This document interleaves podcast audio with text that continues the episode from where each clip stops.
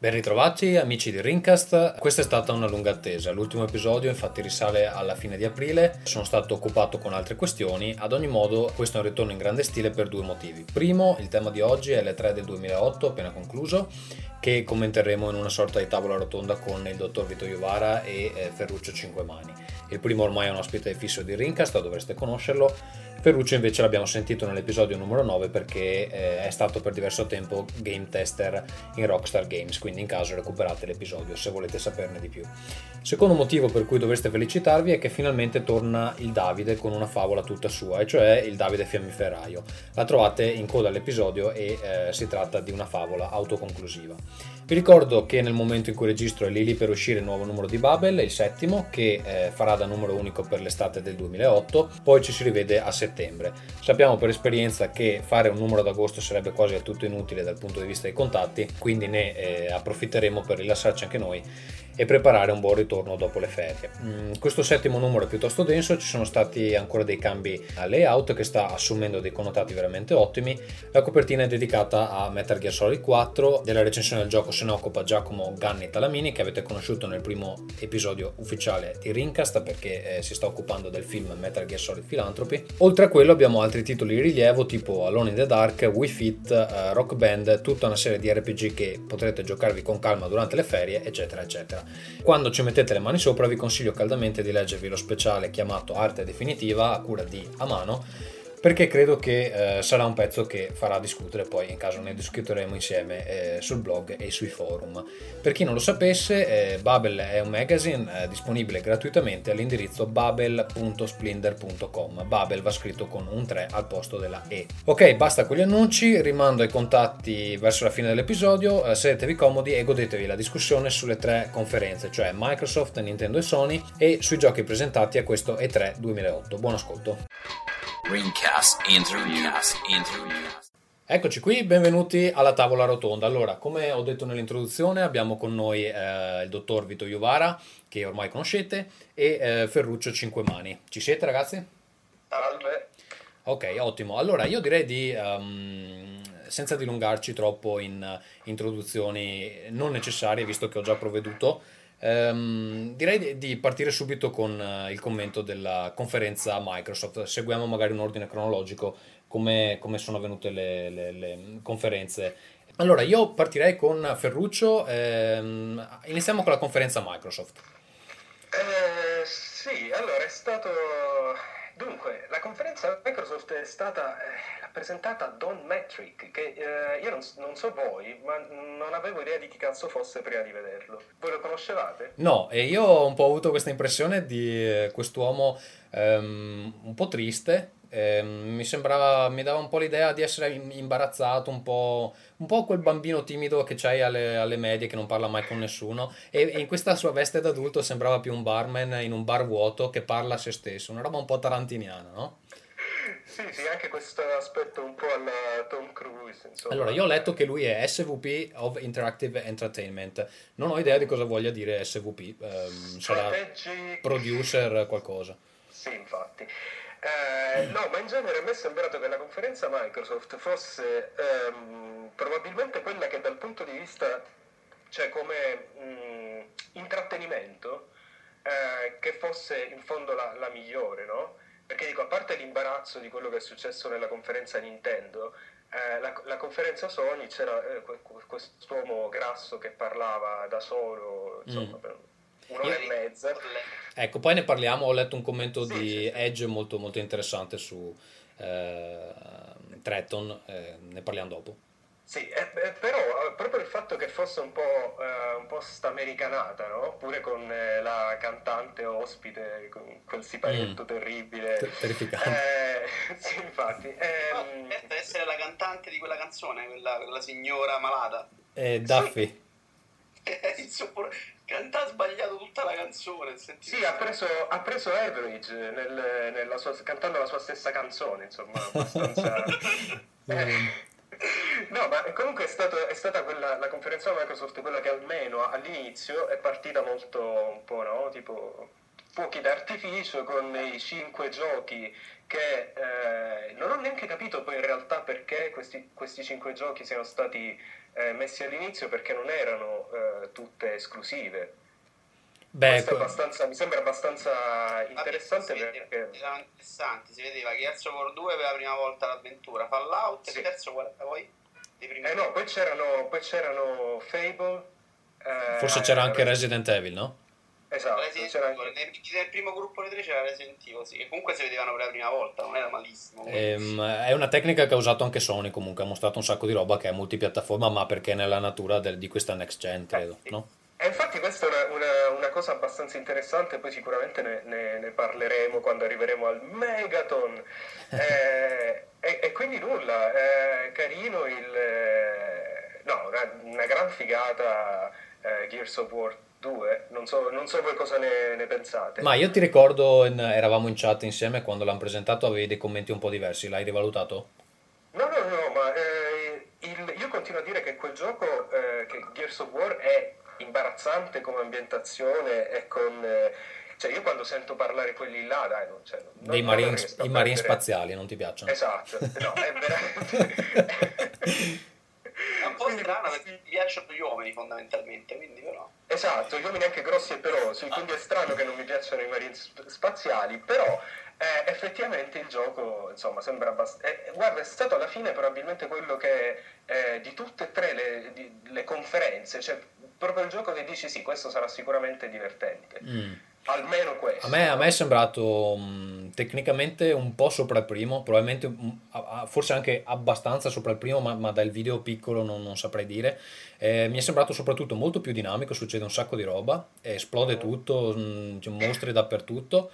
Esplodono e... le esplosioni. Esatto, esplodono le esplosioni e c- c'è anche qualche colore questa volta, il che non è male. Era molto giallo, sì, effettivamente hanno, hanno tolto il grigio e hanno messo giallo. il, che, il che direi che fra l'altro è un... Eh, se, se andiamo a vedere poi quello che hanno fatto con, eh, che hanno mostrato con eh, Resident Evil cinque e eh, Fallout tre, eh, bisogna dire che eh, cioè, sia benedetto il giallo. Eh, non so se avete visto Fallout, ma era questa, tutto questa roba quasi in bianco e nero. Mm. Ma no, poi se ho visto i filmati non è sempre bruttissimo. Già il video mostrato alla conferenza Sony era meglio di Fallout. Ma Fallout, al di là del colore, eh, cosa mi dite? A me ha lasciato un po' perplesso. Animazioni eh, protagoniste imbarazzanti. Sì, sì. Eh, fra l'altro non so se avete notato il, c'era questa, questa scena, no? Di un... di un headshot che eh, faceva esplodere l'avversario. Sì, sì, è, è fantastico. Veramente mh, eccessivo. Mi, mi dicono che io non ho giocato i, i precedenti, mi dicono che era così anche in quelli prima, però l'ho trovato talmente sopra le righe da essere veramente di cattivo gusto. Cioè, questa gente che esplode rovesciando budella, mh, l'ho trovato proprio fuori posto perché non, non mi sembra il tipo di gioco, è una cosa che, che si può tollerare in magari Gears of War. Però esatto. Boh, non, mi ha lasciato un po' per... eppure c'è, cioè, l'ambientazione è molto interessante. Eh... Sì, tra l'altro il, il, la parte iniziale, il filmato iniziale è fantastico. Non so se l'avete quello, visto. Quello in bianco e nero? Sì. Quello di comprarsi la casa nel, nel bunker, molto bello. Esatto. No, no, l'ambientazione eh... era carina, anche, anche alcune cose sono viste belline, però graficamente sembra, è sembrato un po' sottotono pure. Secondo me non siamo su grandissimi livelli. Mm. Eh, ma perché posso dire una cosa che magari eh, insomma farà inorridire qualcuno, però Oblivion mi ha fatto veramente cagare. Cioè... Mm, ma ti, a parte che è uscito ormai quanto so, tre anni fa. Sì, eh, ma mi è sembrato molto simile a quello. Ma il, il problema è che Oblivion negli spazi aperti, col verde, con la natura e con tutto c'era un suo perché. Cioè, quando arrivavi sulla collinetta, trovavi la struttura ricoperta un po' dall'erba, eh, era notevole. Messo così, invece, con questi altri colori, sì, mi è sembrato un po' accusare il colpo. Mm. Ma sai qual è il problema? Il, il fatto è che mi sembra un po' che eh, Fallout, è, ed è un, un'impressione che ho avuto poi anche dopo con Fable eh, due, eh, che, che abbia un po' quel feeling, almeno eh, nei movimenti che puoi vedere in un video, un po' da eh, gioco P C di sette otto anni fa. Cioè, sai questo effetto un po' carrello della spesa? Cioè, no, forse... Questa è una bella definizione, l'effetto carrello. Forse Fallout sì, Fable due no, però Fable due è anche peggio graficamente. Vabbè, a, a, allora di, di Mulinello parliamo dopo, perché tra l'altro eh, qualcuno commentava il fatto che è diventato molto effeminato e l'ho, tro- l'ho trovato anch'io molto effeminato.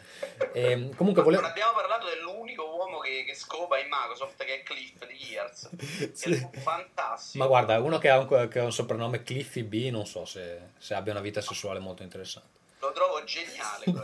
Allora, ehm, passiamo ad altro. Abbiamo capito un, più o meno eh, il parere su Fallout. Resident Evil cinque, che è un eh, multipiattaforma, ma tu dici merda. Sì. No, a me invece è piaciuto, tra tutti i video che hanno fatto vedere dopo, c'è un tizio gigante che spascia lo scenario con un martellone, ma spacca proprio tutto lo scenario. Mm-hmm. Eh, evidentemente è un seguito abbastanza simile a Resident Evil quattro. Mm. Però anche sti cazzi, ecco, a me, a me a, hanno colpito molto bene le esplosioni, tra, mi sembrano le, le più belle che ho visto fino adesso in qualsiasi gioco. E, sì, la struttura sembra quella del, del quattro e, probabilmente la, la stanno rifinendo, hanno visto che ha venduto molto, insomma è Capcom, si sa che eh, una, vol- una volta che trova una formula vincente la... Eh, la ri- ovviamente me lo aspetta all'undicesimo episodio. Esatto, lo, lo ripropone, la ripropone all'infinito. Ehm, sì, però... ecco, mi, mi, mi ha colpito molto questa cosa che hanno tolto i, i nemici tutti neri, hanno messo un color, colori vari, eh, per, probabilmente per evitare polemiche. Mi sembra un, un passo indietro abbastanza ridicolo, perché comunque... Sì, sembra, sembra che in Africa non ci siano più neri. Esatto, cioè sembra un'Africa eh. multiculturale. E, esatto. mh, poteva, quella pubblicità negativa che veniva da questo discorso poteva spingergli il boost delle vendite terribilmente, ma comunque era, una, cioè era un, un terreno su cui secondo me non dovevano recedere in questa maniera. Non, non si capisce perché negli altri giochi puoi ammazzare chiunque, però se ci metti dei neri non va bene. Beh, sai cosa? C'è, c'è stato chi ha criticato Uncharted per il fatto che eh, i pirati eh, della cos'era del, de, de, de, de sudamericani erano eh, sudamericani. sudamericani. a, me, a me fa ridere questa cosa, cioè c'è un limite alla, alle cose politicamente corrette. Se, se è ambientato in Africa ci saranno gli africani che... Però che... sai cosa? Però sai cosa? Eh, se, se vedi un po' come hanno trattato eh, un'ambientazione simile in Far Cry due, mi sembra che ci sia... Cioè, molto Bello, se, se ambienti, se ambienti la, la, la storia in Africa, ok, un po' il, il luogo dovrebbe avere, cioè, insomma, non è che può essere solo uno scenario, no? Mm-hmm. Non puoi andare a fare un gioco in cui eh, vai in un villaggio di africani e, e, e li ammazzi tutti, cioè ci deve essere un minimo di contesto. Ora, noi non sappiamo nulla della storia di Resident Evil cinque, però... Cioè, non, non mi stupirei se, se alla fine la, l'ambientazione africana fosse una semplice questione di, no, di background, di così, un, un semplice scenario. Tanto per cambiare il setting. In effetti, sì, non sono famosi in Capcom per fare delle trame eccezionali, può essere. No, che... ma neanche ma in, ge- in generale in Giappone non, non credo che ci sia un, neanche il tentativo, ma neanche la, il rendersi conto di...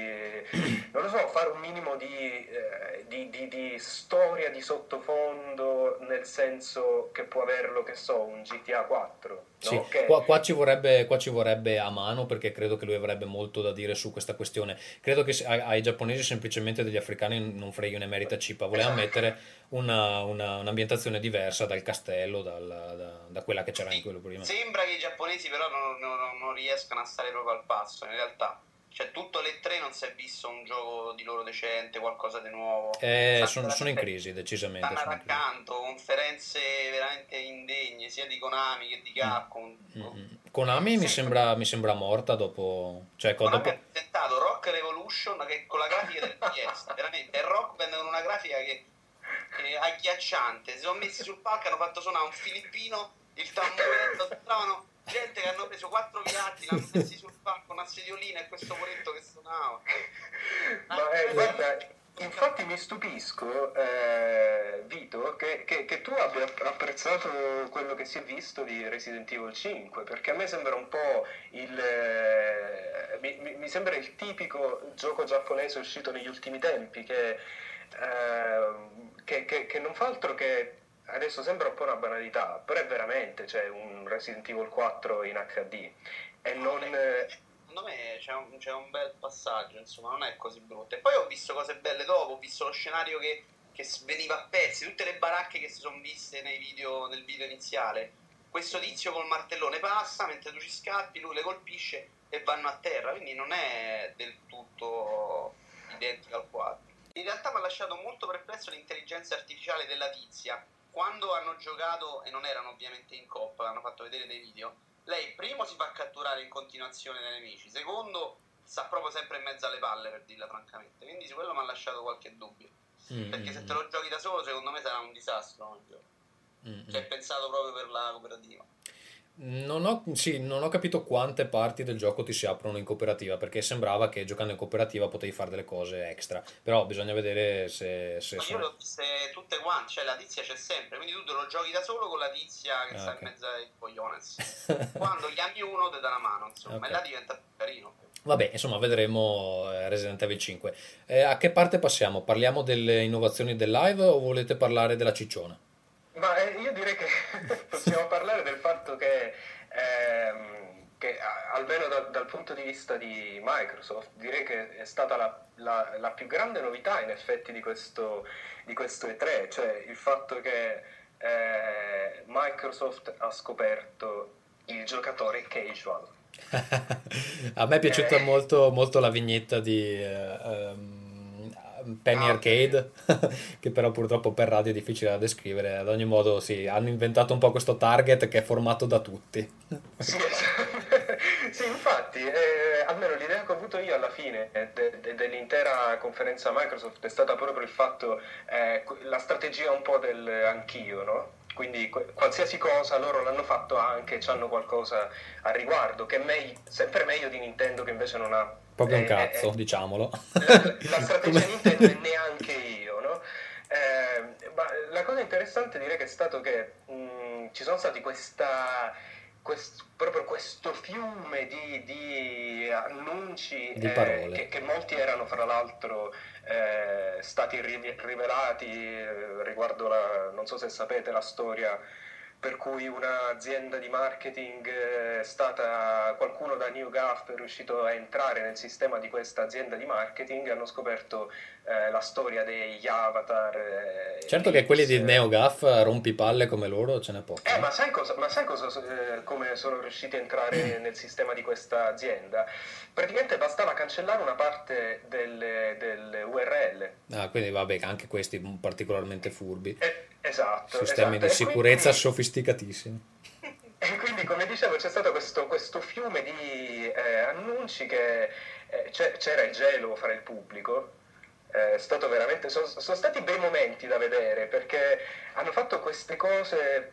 Questo, c'è, c'è stato prima l'annuncio del, eh, de, de, del clo, dei cloni dei Mii, poi ci sono stati, poi è stato il turno del clone di SingStar, poi eh, il clone dell'Itoi, eh, il, il clone dell'interfaccia. Beh, allora io, eh, io di, se posso eh, dire una cosa. Se posso dire una cosa, allora è vero che mh, questa politica di copiare cosa fanno gli altri non è che sia proprio il massimo, però è anche detto che non è detto che, no, vabbè, eh, che, che la facciano, se si copiano fra di loro, che la facciano però, peggio dei, dei, dei concorrenti, perché il adesso punto è che eh, non vedo il senso di, uh, di, di una cosa come buzz sul uh, ma neanche in fondo buzz. La cosa secondo me assurda è che uh, Microsoft era famosa per avere, no, l'interfaccia live che era uh, sì, apparentemente un po' incasinata, però uh, praticamente considerata la più funzionale, mm-hmm. e, e hanno fatto questa roba che sembra un po' eh, la cosa del, de, di iTunes, no? Mm-hmm. La sì, scelta tridimensionale, sì. diciamo, eh, dei, tramite icone del... Ma sai, guarda, io, io lo, lo dicevo anche commentando oggi in un forum, che ehm, sto famoso cover flow di, di eh, Apple ehm, fa vendere i Mac, fa vendere gli iPod, e se tu guardi su internet adesso iniziano a spuntare un sacco di siti che per mostrare le immagini usano eh, una specie di slideshow eh, che, che, che è preso proprio di peso da, da cover flow. È una questione di immagine, non è una questione di funzionalità. Sì, però devi considerare anche che il tipo di input che dai con un mouse o toccando uno schermo non è lo stesso che hai con un controller. Sì, è vero, questo è vero. Eh, secondo me è presso. Da... Comunque a me, a me, io devo dire, a me onestamente non dispiace eh, la, il restyling, non mi dispiacciono i, gli avatar, eh, se, non, se, se, dai, se, non, se non per il fatto che, ehm, che li hanno fatti quelli di Rare, e Rare non riesce ad uscirsi, a uscirne con, con una... a uscirsene, cioè con una idea originale che sia una, perché veramente tutti i giochi di Rare sono ispirati dalla roba Nintendo. Adesso fanno gli avatar che sono uguali ai Mii. E, sì, mh, era molto nuovo, però eh? C'è un po' le corna. Secondo me, cioè, potrebbero farli meglio, perché oggettivamente Nintendo costi Mii, che io penso siano una buona idea, non ci ha fatto niente, cioè più che metterli nel gioco nei, in Wii Sport, eh, non, non, non ci puoi fare niente questi avatar. Ma stanno anche i giochi dove ce l'ha, insomma, tutto sommato. Ma e secondo me è un'idea, è un'idea che si può sfruttare meglio, poi non so se lo sfrutteranno in Microsoft, però. Ma la bella notizia mi pare di aver capito che volendo poi non, non avere quell'interfaccia, tenete quello ah. esistente. Quindi, se era, se però, se, così, insomma. Però sapete cosa? Eh, l'impressione che si, che si aveva secondo me da, dalla presentazione di queste cose era un po' l'idea che volessero, che Microsoft volesse darsi un, un'area più eh, appunto casual, mm-hmm. ehm, e il risultato finale per la maggior parte secondo me era ridicolo. Vogliamo parlare di You're in the Movies, gioco della lucertola. Esatto, sì. Oh Gesù. Però no, in realtà non mi stupisce. No, spieghiamo cos'è, spieghiamo cos'è prima, dai. E lo spieghi tu?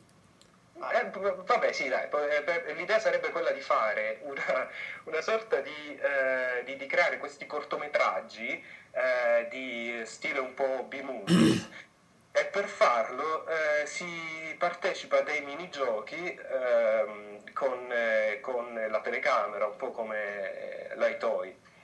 Eh, ora il problema è che da quello che si è visto il risultato finale era, io, io devo dire la verità, c'erano tre eh, rappresentanti di Microsoft sul palco, fra cui la cicciona di cui parlavamo prima, ehm, che è questa, questa donna, non so, sarà un qualche executive, eh, che, che facevano questi giochi e secondo me erano veramente una delle cose più imbarazzanti che si, possono, si possano fare. Più che altro cioè, io perché non posso vedermi, de- cioè della gente di quasi cinquanta anni non giocherà mai a un gioco così, però... Eh, sinceramente fra gente ubriaca io me lo vedo abbastanza no male. Ma tu ti ci vedi a mimare un clown che ma tenta con molto alcol in corpo? Io potrei mimare.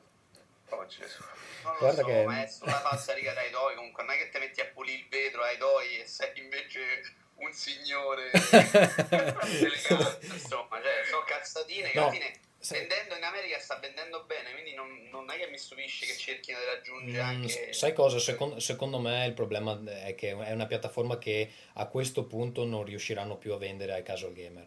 Cioè i casual gamer esatto. ormai hanno già adocchiato Wii e è troppo tardi. No, secondo me in America invece qualche possibilità ce l'hanno, è qui che proprio non hanno speranze, insomma.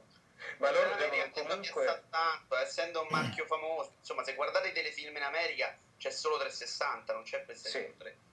Ma sai, co- sai cosa? Secondo me eh, l'idea, eh, l'idea direi che è ottima, è quella di riuscire a fare di eh, trecentosessanta fra qualche anno quello che è oggi eh, P S due, cioè mm-hmm. la roba sì. che c'è eh, in la, la console che c'è ovunque, stravenduta, in cui poi ci si può permettere di eh, rilasciare una tonnellata di, di, di giochi del cazzo per... Eh, no, per gli zii e le nonne e, e, e allungare quindi la vita alla console nell'ultima parte quando, quando comincia a costare meno. Sicuramente. Da questo io... punto di vista Microsoft prima di, del, de, di quest'anno non aveva alcun tipo di, di strategia. Questo magari sì può essere interessante, però eh, la cosa deludente a mio parere è che alla fin fine, se ci pensate un attimo, eh, le, l'unica co- le uniche cose originali, nel senso di eh, che, che non fossero seguiti, presentate alle tre sono stati queste sono stati questi prodotti. Questo è un po' triste eh. in effetti, sì. eh, questo è un, è un dato di fatto. E per quanto riguarda l- l'offerta film eh, Xbox, io l'ho trovata un po' stupida, più che altro perché la macchina in sé non è pronta per un'offerta del genere e forse non ne ha nemmeno così bisogno. A un certo punto hanno pubblicizzato questo canale, credo Universal, eh, che trasmette dei film che hanno sette anni. Eh, boh. in, America, in America funziona una meraviglia il marketplace video. fanno veramente telefilm in H D, film in H D, e purtroppo siamo noi che non abbiamo visto. Mm, forse, forse sì, può essere che la mia percezione sia... Era proprio preparato per loro questo. Loro veramente hanno già qualsiasi telefilm che esce, ce l'hanno in H D, hanno varie possibilità, hanno noleggi, hanno acquisti. Se, mm. se avete un account U S A, andate a vedere, hanno veramente l'ira di Dio loro già. Ok, e per quanto riguarda l'offerta Live Arcade, io l'ho trovata interessante, però appunto come dice, come dice il nome, molto molto arcade, che in questo caso il P S N si è dimostrato molto più interessante. Ma sai cosa? Cioè, secondo me è stato un po', secondo me è stata la parte più deludente della, della Beh, conferenza. Però Microsoft. Geometry Wars due, e non per capisco esempio. Perché, no, ma eh, il punto è che Geometry Wars due, ok, eh, sembrava bello, cioè tutto quello che hanno presentato in realtà, a parte il gioco di South Park, di cui si sono visti letteralmente tre secondi del della logo, comunque insomma c'era Cartman e, e basta. Eh, non, io, io ti ho perso, Vito, mi senti? Ah no, sì sì, vai, dicevo, infatti non l'avevo visti tre secondi, invece dicevi il logo. Sì sì sì, beh, insomma è, è la stessa cosa per Portal, che... Portal Still Alive, che probabilmente sarà una versione eh, a solo di Portal con qualche contenuto aggiuntivo. Mm-hmm. Per il resto sì, Gare, Galaga, non so qual era il sottotitolo, eh, Lee, Lee Jones mi pare, e eh, Geometry Wars due carini, ok, però eh, per essere eh, Live Arcade il, il, diciamo il, il primo il, primo servizio di giochi scaricabili eh, che c'è in questo momento, secondo me è stato estremamente deludente, non, non, c'è, non c'era nulla di alternativo. Mi sembra che, mi sembra che ci sia molta eh, che, si, che, che Microsoft stia cadendo un po' nello stesso eh, nella stessa cosa che ha fatto Nintendo, eh, cioè di, di, di, di veramente relegare a un tipo di, come se fosse una cosa di serie B. Mm. Eh, ma non lo so, in realtà credo che si stia autodistruggendo il live arcade con la, tutta la serie dei controlli di, di, di, di obblighi che hanno gli sviluppatori, insomma quello con i limiti, i li, limiti di um, dimensione, quelle cose là dici? Sì, no, a parte la risoluzione, tutta la cosa degli achievement, poi c'hanno tutta una serie di permessi, no? C'era quello su Edge che parlava, che spiegava insomma quanti problemi ci avevano avuto per, per mm. pubblicare un... Beh, c'è anche, c'è anche Jeff Minter che è piuttosto incazzato perché dice che i giochi, ori- i giochi originali non vendono. È anche vero che a me Space Giraffe fa abbastanza schifo, cioè non si capisce niente. No, Forse... ma a parte, a parte quello che dice Jeff Minter, che vabbè si è, si è bruciato il cervello vent'anni fa, però, eh, però sicuramente ha ragione. Cioè, è, io trovo che sia ridicolo che Frogger, che diciamoci la verità, non è che fosse sto è giocone terribile, terribile, è sempre stata una merda. Eh, che venda più di... Ma infatti eh... mi, mi domando come è possibile, perché le, l'edizione live di Frogger è sconvolgentemente schifosa. Ma, ma, ma vendono perché questi titoli vanno, si basano semplicemente sull'effetto nostalgia, quindi poca importanza secondo me la qualità o l'innovazione. Quindi Frogger che, che l'hanno giocato tanti da bambini se lo comprano, prendi un gioco nuovo e non frega niente a nessuno, no? Mm. Eh, questo è un po' il limite del live arcade, di, di, di fare, perché quando...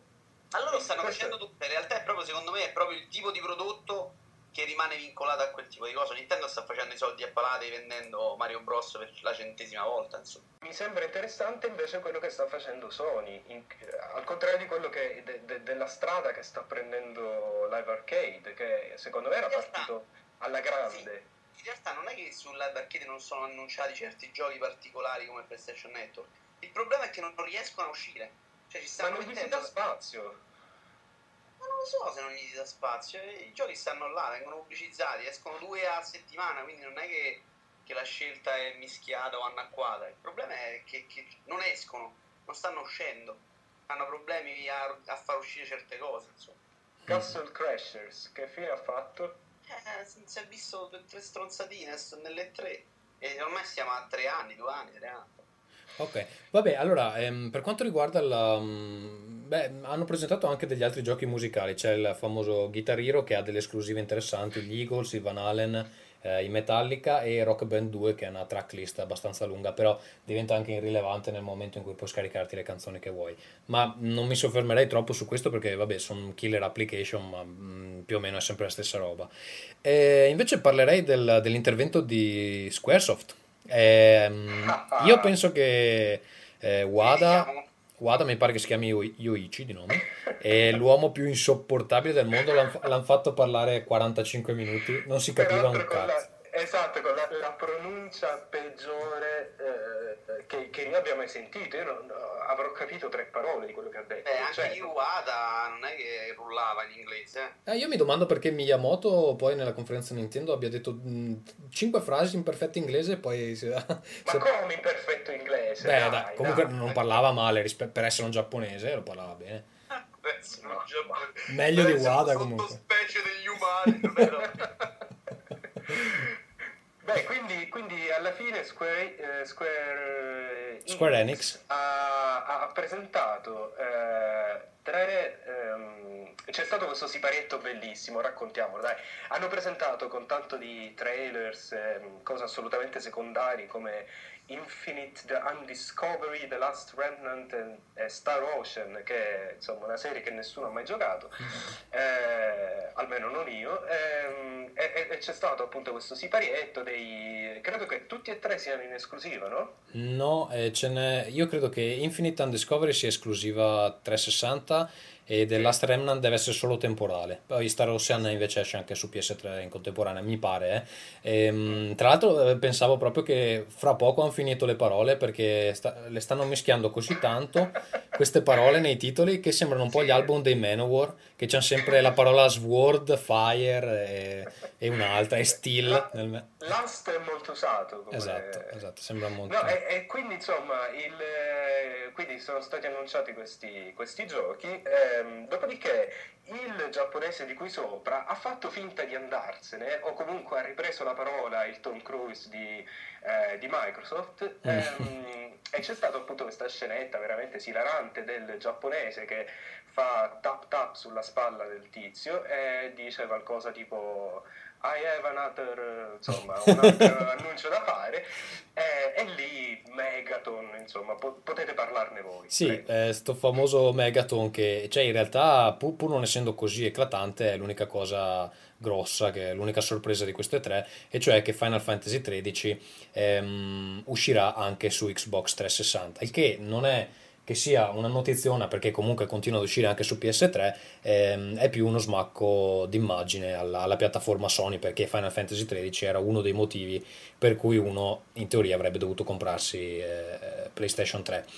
Ehm... Ma è qua, è qua secondo me c'è, è, è qua c'è il problema, perché io mi chiedo eh, chi è che si comprerebbe, cioè io davvero non la capisco sta cosa, eh, di Final Fantasy tredici interessa così tanto davvero alle persone? Secondo me questo episodio non ha, ha pochissima hype attorno, cioè non, mi, sì, mi pare no. di vedere che, che non interessa a nessuno, e anzi Beh, sono tutti che aspettano sono, sono tutti che, che aspettano il remake di Final Fantasy sette. Nulla, e quando c'è stato l'annuncio eh, New Gaff ha crashato, cioè la reazione è stata spropositata. La cosa importante è che Sony ha perso un altro tiro di quelli suoi di, da anni, insomma, non hanno... A me francamente importa poco, perché i J R P G devono morire a prescindere. Esatto, però non è, non è nemmeno un annuncio di quelli inutili, insomma, un annuncio. Intanto se ti compri del sessanta più o meno adesso è rimasto veramente Metal Gear Solid e Gran Turismo. Mm, sì, ma io non sono d'accordo, secondo me in entrambe, in entrambe in entrambi i casi, perché dico Nintendo naturalmente non la consideriamo neanche, in entrambi i casi alla fine eh, non c'è praticamente alcun, eh, alcuna serie Da, de, de, de, prodotta da una terza parte che sia, eh, esclusi- che sia rimasta come esclusiva, che sia interessante. Non eh, c'è, ormai dici? Tutto si gioca, no, non, non mi sembra. Beh, Metal, Metal Gear Solid quattro è un titolone che, cioè, se passasse su trecentosessanta potrebbe causare gravi problemi a PlayStation tre. In realtà se esce adesso francamente il mercato non lo smuove, cioè secondo me l'unico titolo che adesso può smuovere un po' il mercato è G T A. Però sono annunci importanti, nel senso che prima uno, se doveva comprare una console e gli piaceva Final Fantasy, doveva prendere anche in considerazione l'ipotesi PlayStation tre. Adesso francamente puoi evitarlo. Mm. Cioè, sono, que- sono quelle titoli che stanno cadendo mano a mano. Prima oh, su Xbox non potevi giocare Resident Evil, uh, Pro Evolution Soccer, parliamo di Europa, insomma, non giocavi Final Fantasy, adesso giochi tutto. Sì, beh, se, se pensiamo alla situazione della, dell'Xbox precedente, in effetti è migliorata drasticamente. Ma, il, ma il, l'Xbox precedente, precedente secondo me non ha proprio assolutamente nulla a che vedere con... Eh, con, con ah, è stato un passaggio per arrivare a questo, però. Esatto, esatto, entrare esatto. in un mercato in cui Sony aveva tutte queste esclusive terze parti che erano inattaccabili. Cioè Dreamcast sì. non era riuscito a mettersi in mezzo perché c'erano, nessuno gli, gli poteva arrivare. Loro sono arrivati quei soldi, piano piano hanno comprato queste esclusive, sono diventate... No, ma il punto è che, il punto è che oggi, oggi mi stupirei di qualsiasi grande progetto che fosse in esclusiva de, da parte di, diciamo, sviluppatori indipendenti che, che, che, che fosse... Cioè mi stupirei se vedessi un, un, un titolo terza parte in esclusiva. Però c'è stato Metal Gear Solid, per esempio, cioè quello non è riuscito a strapparglielo. Ma quello, eh, io in realtà questa, questa roba qui, vabbè sì, c'è anche Ninja Gaiden due dalla, dall'altra parte, però mi sembra che siano eh, abbastanza eh, cose che, che da, a partire dai prossimi episodi di, di, di queste serie, eh, secondo me spariranno. Io sono convinto. Quindi che... Quindi ormai la differenza, scusa, la differenza dove la identifichi? Solo nei titoli first party?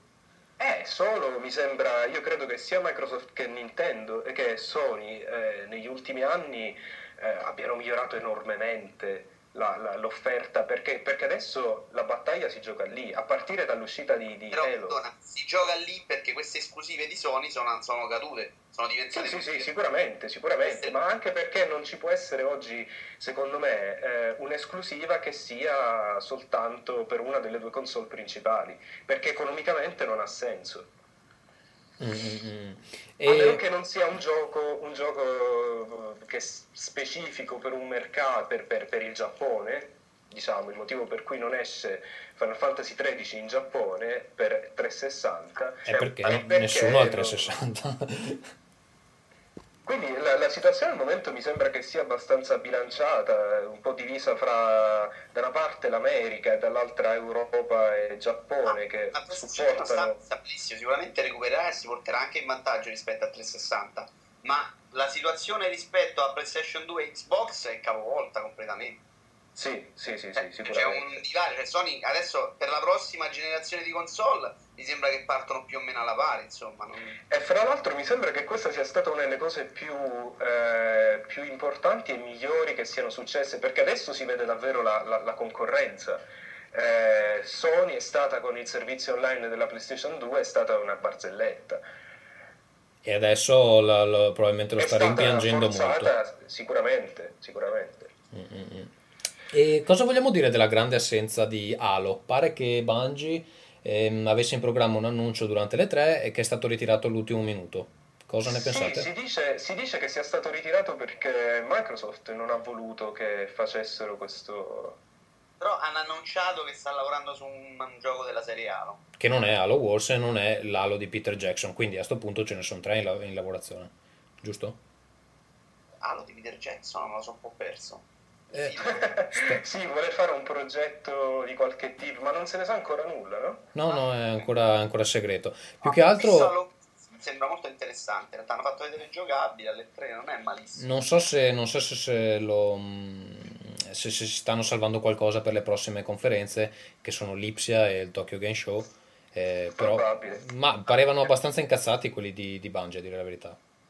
Ma eh, perché Bungie adesso no? è indipendente. Eh, ho capito, però ehm, lo stesso. Eh, è infatti finanziata probabilmente. No, ma avevano fatto tutta la pantomima del timer, della scadenza, c'era il timer su tutto Bungie, quindi evidentemente... Mm-hmm, sì, era, credo che proprio abbiano deciso l'ultimo minuto. Vabbè, allora, eh, tiriamo le fila di, di questa conferenza Microsoft. Io dico che d- come...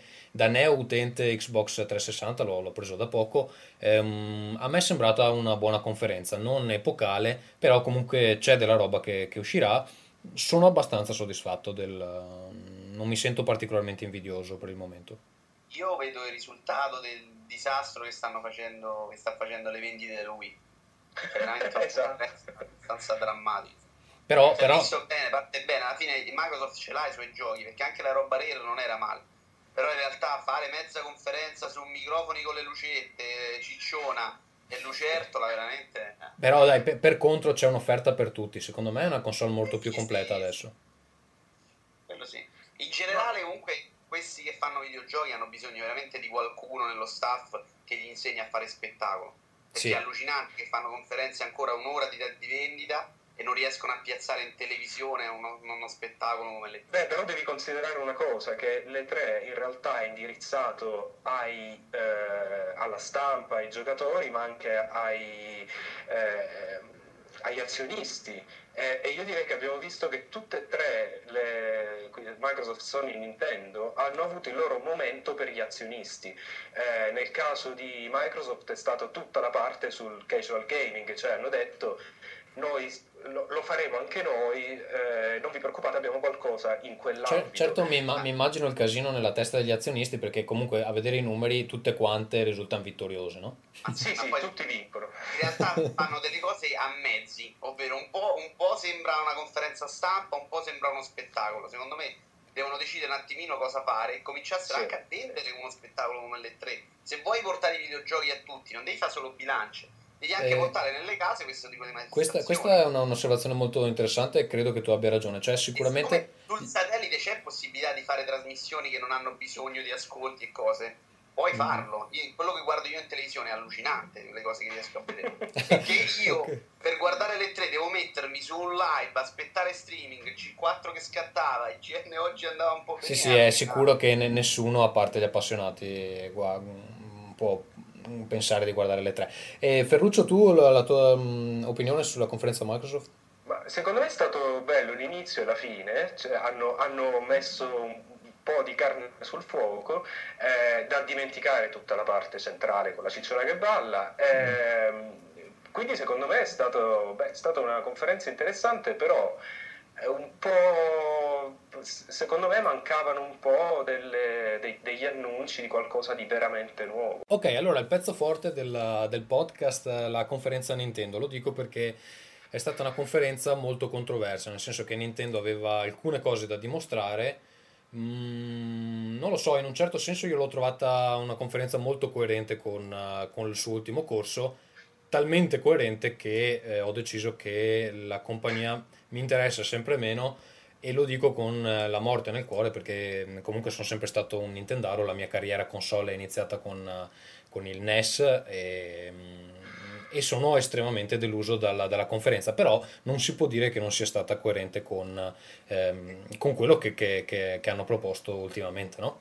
Ho visto passare alla conferenza Sony, perché abbiamo detto no, eh, seriamente di cosa... Allora, io intanto direi che la conferenza è iniziata con Shaun White sullo snowboard. Lui mi è sembrato, che immagino sia un campione di snowboard, io adesso non seguo lo snowboard.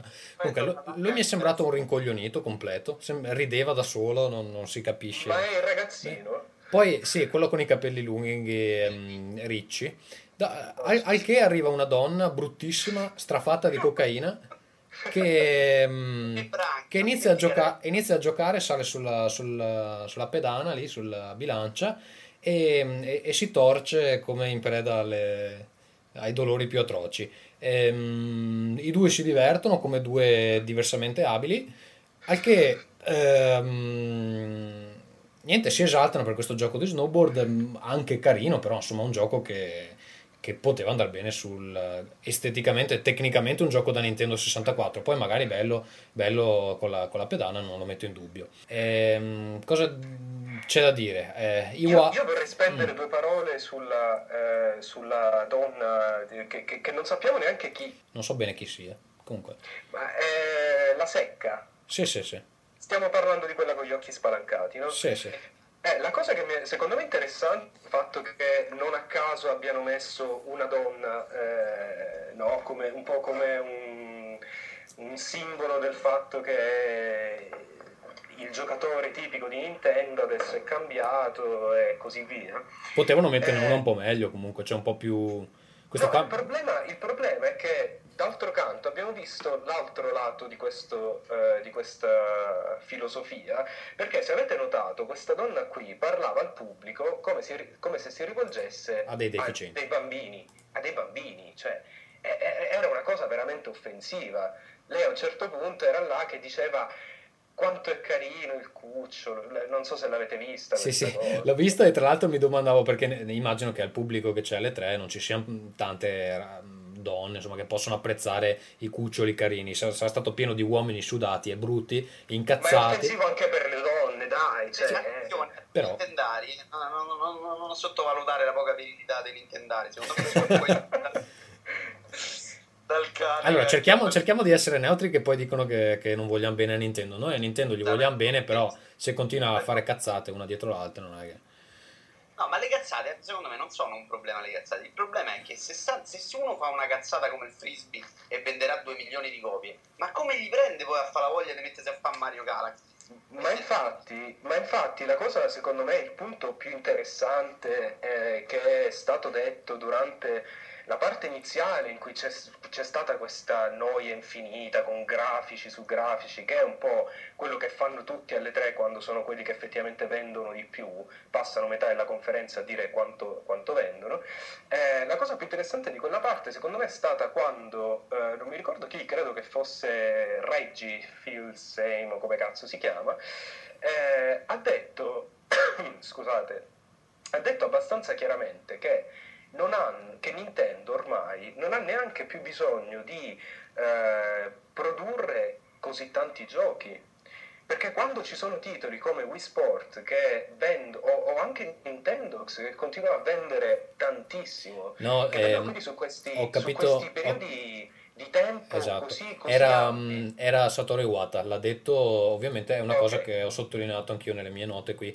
Effettivamente c'hanno questi giochi che vendono sempre e vendono sempre tanto, quindi non, non, non è un gioco... Non ne ho bisogno, quindi. Eh. Ma magari li fai per far contenti i fan, però ovviamente se c'hai dieci persone, nove li metti a fare minchiadine che, che guadagni l'ira di Dio e uno lo metti a fare Metroid o Zelda. O... Ah, cioè, non credo che, che metteranno tutti gli staff a continuare a far giochi, e la linea app che si è mostrata, che poi magari stanno facendo altro, non l'abbiamo vista, ma dimostra che non c'è granché pronto, insomma.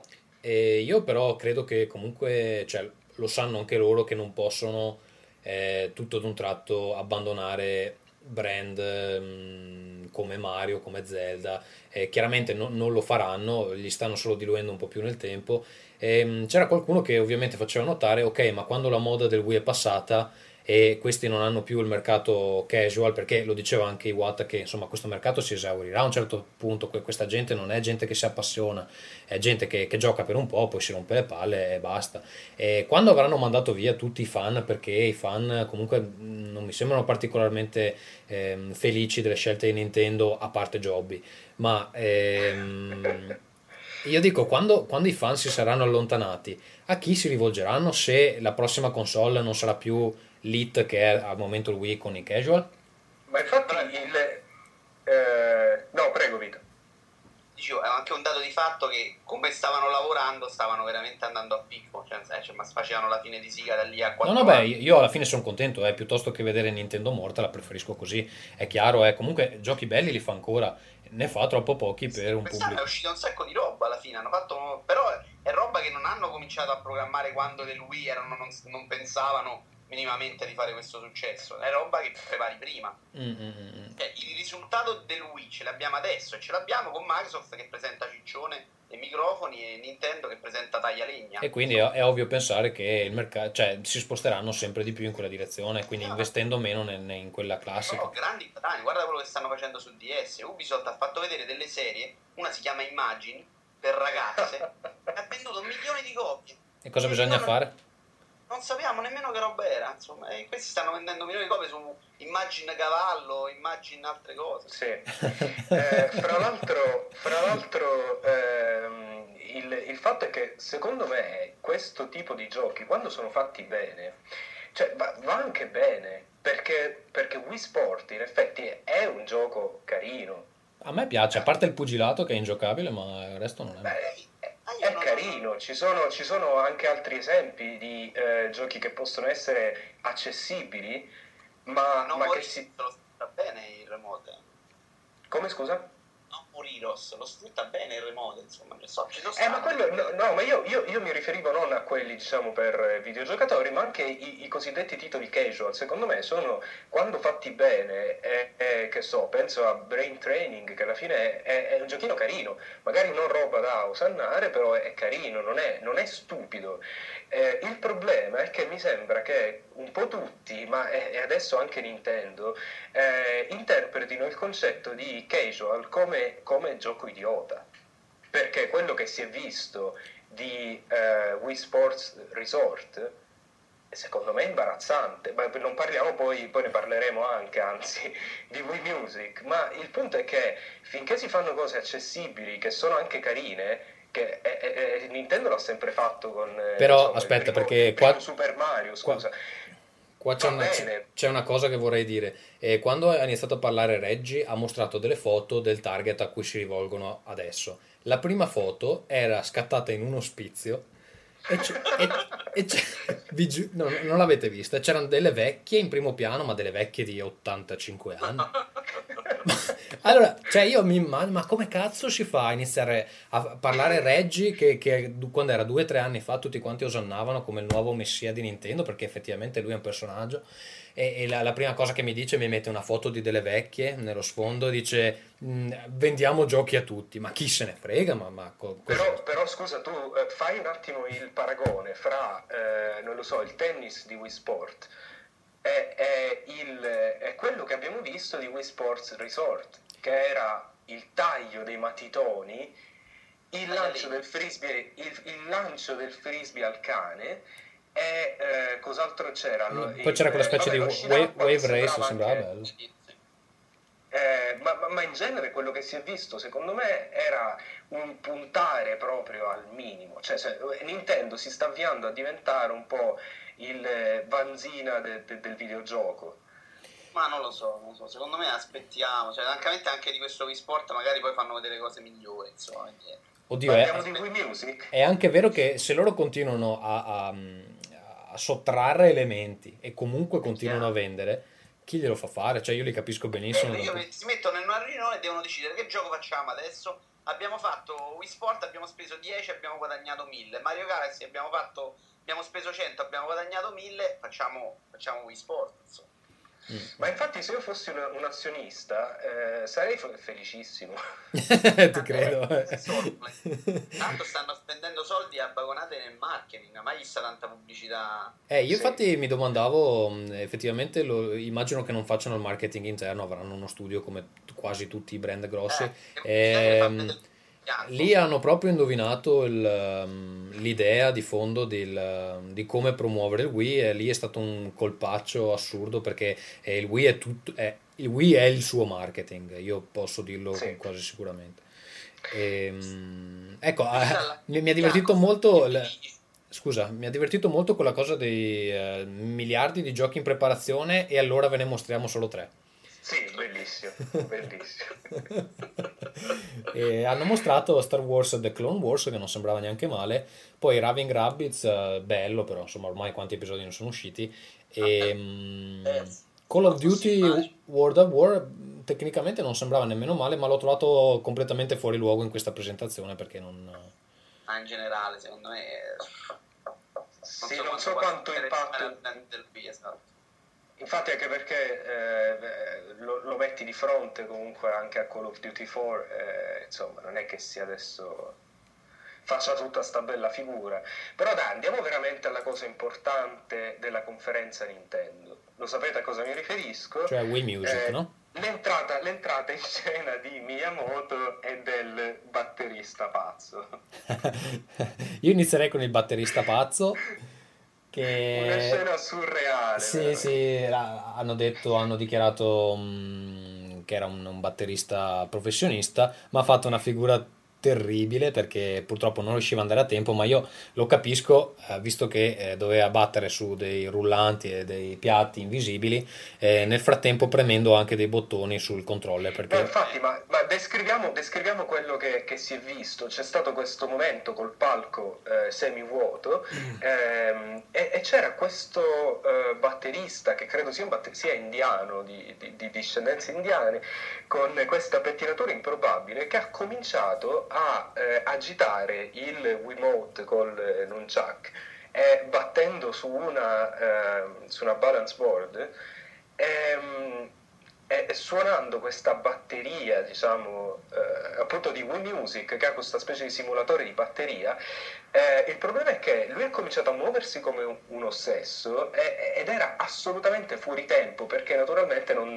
non poteva avere il feedback che si ha con una, con una vera batteria, anche se poi dai, dai filmati che si sono visti dopo sembra che la cosa non sia così pessima come si è visto. Guarda, può anche essere che eh, non avesse ehm, come si chiamano quel, quel, quegli altoparlanti che, che eh, mettono dietro ai musicisti sul palco, sì, affinché sentano il cosa stanno facendo. Può essere che lui stesse o provando, che non abbia preso le pillole del giorno, perché sembrava un po' epilettico in effetti. Ma poi soprattutto come fanno a funzionare questa roba sul palco del Wii? La sensor bar dove cazzo sta quando fanno le prove? E infatti lì secondo me c'erano dei problemi, cioè lui non vedeva cosa stava facendo, lo schermo era lontano, ce l'aveva dietro, quindi andava un po' a caso, è venuta una merda. Però lì dovevano pensarla loro, cioè che idea del cazzo è far suonare uno cieco eh, con... No, però dopo è arrivato Miyamoto col piffero.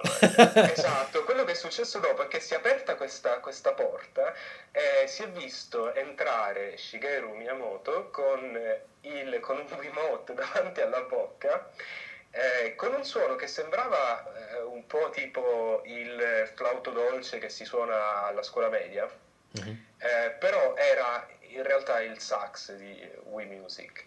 E, e da lì in poi c'è stato veramente il delirio, perché in breve si è andati a c'erano quattro sessi sul palco, quattro o cinque, che fingevano, mimavano, no, vari strumenti con il Wiimote, eh, in una scena che secondo me è stata proprio eh... io credo, cioè il, il, al di là della, della scena che hanno fatto loro, che vabbè non, decisamente non riuscito dal punto di vista dello spettacolo, ma il problema del gioco, al di là della batteria che vabbè sarà da esplorare, ma il problema del gioco è che, che non bisogna fare niente, devi premere i bottoni e, e, il, e il gioco suona per te, quindi mh, cioè puoi premere anche senza guardare, anche se, non, non è un gioco, è, è solo un simulatore di boh, sì, in pratica da quello che sappiamo eh, bisogna, almeno per come l'hanno presentato, bisogna muoversi come se si suonasse lo strumento, e quello che fa il gioco è, è, suppongo anche in alcuni casi premere dei bottoni, quello che fa il gioco è riconoscere quanto bene ti stai muovendo e, ed è il gioco stesso a fare la melodia. Ora, a me sembra un po', eh, l'ho detto anche in, in chat quando abbiamo visto questa cosa e sul forum, sembra un po' eh, um, quei, quei, quei giochi per bambini in cui agiti la pallina e parte la, la, la musichetta. Oppure quando metti, oppure quando metti un bambino, no? Lo facevo io con mio cuginetto quando stavo giocando a Tekken, gli davo un pad non collegato, no, lui aveva quattro anni, esatto, io stavo a giocare e lui credeva di giocare con me. Tutti contenti, tutti felici, mi sembra un po' la stessa cosa. Eh, in effetti è una, una bella visione. Eh, no, io dico che una cosa... Allora, due cose. Prima di tutto il Wii, eh, noi sappiamo che è una macchina che comunque è più potente del GameCube, e questa cosa non, non è proprio stata sfruttata. Credo forse Mario Galaxy e probabilmente Metroid eh, sono dei giochi un po' sopra la media. Eh, mi domando questa potenza aggiuntiva dove sia finita, cioè non c'è nessuno, in Nintendo compresa, che eh, ne faccia uso, perché poi si è visto Animal Crossing, che praticamente è una, una copia del gioco D S, che è una copia del gioco eh, eh, Cubo, che è una copia del gioco Nintendo sessantaquattro, quindi eh, insomma è un gioco che stanno clonando, che clona se stesso da, da, da quattro volte. Ma ehm, al di là del fatto che comunque il Wii non viene utilizzato al massimo delle sue eh, potenzialità, pur essendo una macchina inferiore alle next gen, e vabbè, fin là eh, si può accettare. Ma quello che dico io è che eh, proprio come macchina da gioco il Wii eh, non viene sfruttato bene, perché tutti i giochi che eh, escono hanno un po' questa mentalità mh, completamente casual, completamente faccio tutto io, non serve che fai niente, basta che ti agiti come un deficiente, o no? Infatti io, io dubito che, che mh, alla lunga questo, questo approccio possa, possa essere molto saggio, perché insomma appunto si passa dal, da Wii Sport, in cui fai qualcosa, ci vuole un, un minimo di abilità. Il punto è che quell'abilità è indipendente da quanti videogiochi hai giocato nella tua vita. Questa, è la, la, la, questa era la cosa, il punto di forza e la cosa migliore di Wii Sports, che si, riferi- si riferiva ad abilità che non avevano a che fare strettamente con i videogiochi, e per questo eh, la nonna ti può battere a bowling volendo, mm-hmm.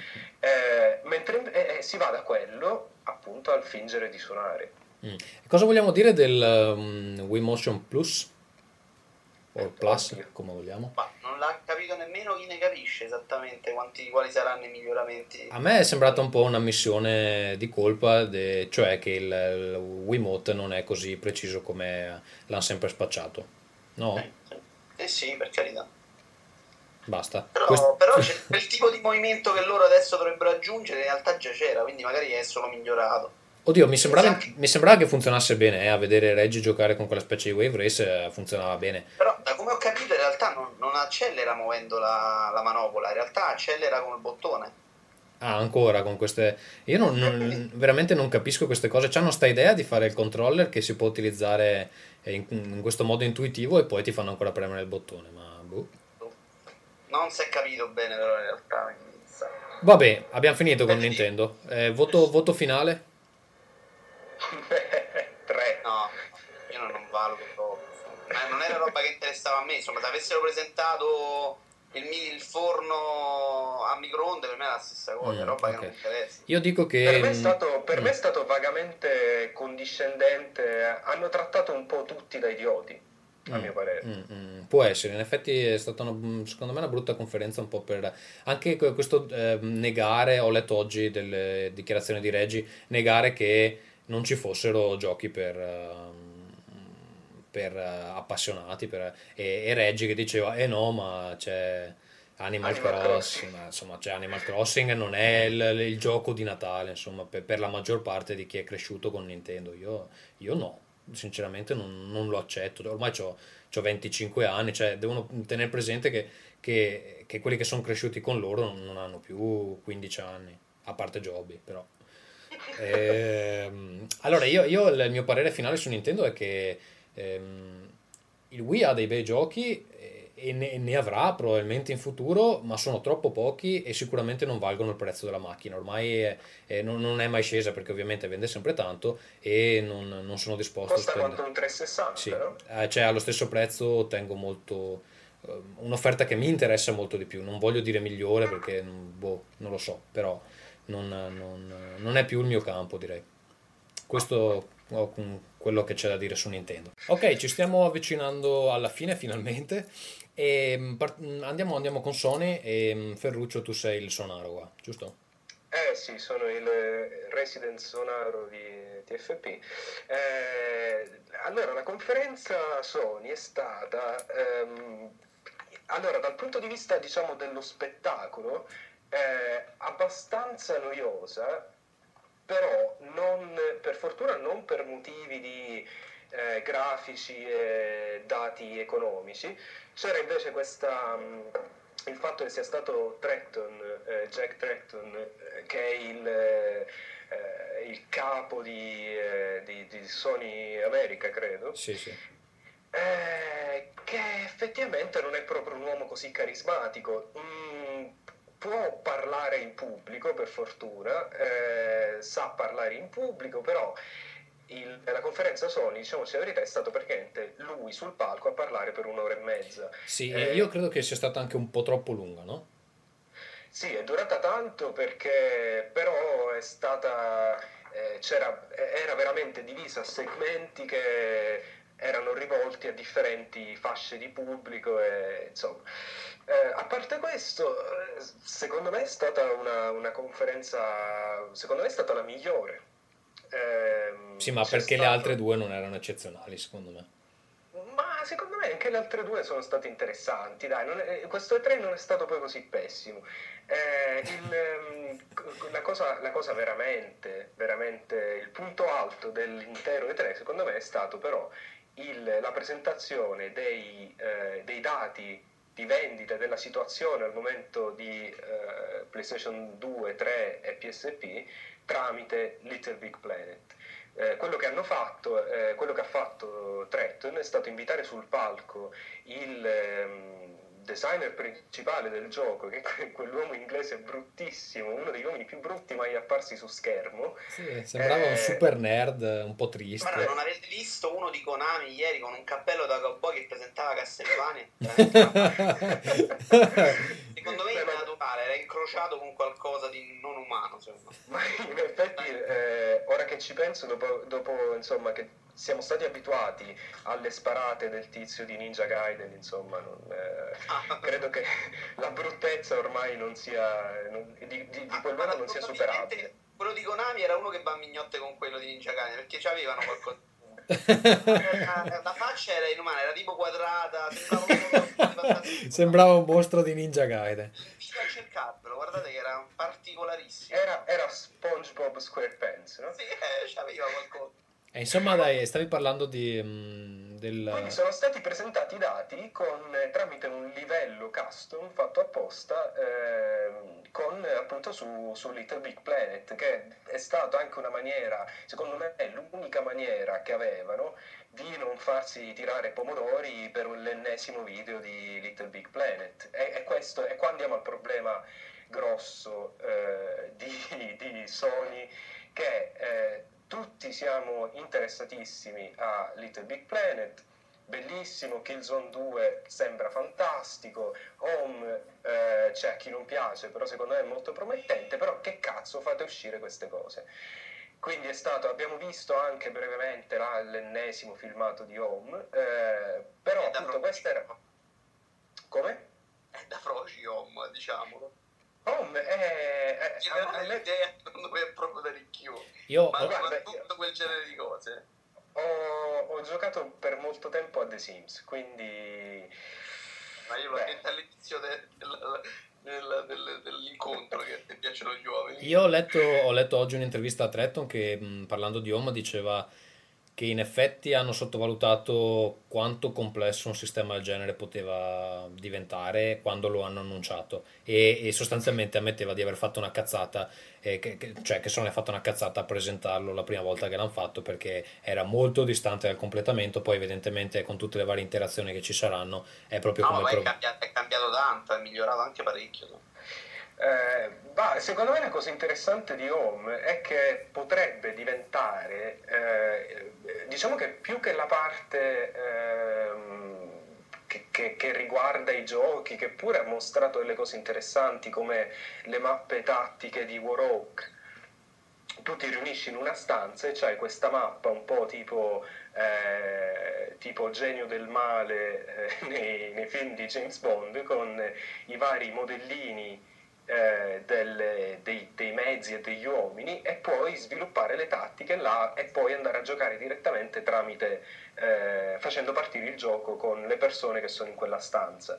E questo secondo me è interessante, è carina come cosa. Penso anche alla promozione, come si è visto eh, la stanza di Uncharted, che era in tema col gioco. Secondo me c'è qualche cosa interessante, però eh, la parte più interessante di eh, Home secondo me sarà In, come, come una sorta, se sarà usato, se si riuscirà ad usarlo come una sorta di forum, ehm, sì, una di... chat, niente di più, so. Perché esatto. Anche le idee sulla carta, ma in realtà sono tutte realizzabili, che poi se vai a giocare online ti accorgi che voglia di, di giocare sulle mappe, organizzarsi non ce l'ha nessuno, a meno che non stai proprio a gente seria che si organizza in clan, quindi è una chat e francamente ne vedo poca utilità, insomma. Ma potrebbe, potre, si potrebbero fare delle, delle, delle cose carine, secondo me, e, e anche il fatto semplicemente di potere, eh, cioè per come la vedo io, la loro idea è quella di permettere alla gente di aprirlo quando accendi la console, vedere chi c'è in giro, eh, magari parlare un attimo ed entrare in gioco assieme, che dovrebbe essere alla fine paradossalmente il punto forte eh, de, di Home, che, che puoi far partire i giochi dal... Eh, Da, da Home direttamente. Ma il sistema, se rimane eh. così, così aperto, dopo puoi far sì. partire i giochi insieme quanto ti pare, poi devi andare in Konami, c'hai venticinque registrazioni singole di Konami, una del Konami Network, un'altra del... No. Eh, ma, Konami, ma Konami è l'unica eccezione, nessun altro ha fatto la cazzata che sta facendo Konami, eh, e credo che avranno un... Eh, secondo me torneranno sui loro passi, perché non piace a nessuno, non ci sono grossi vantaggi, eh, se vedi lo store di Metal Gear Online è imbarazzante.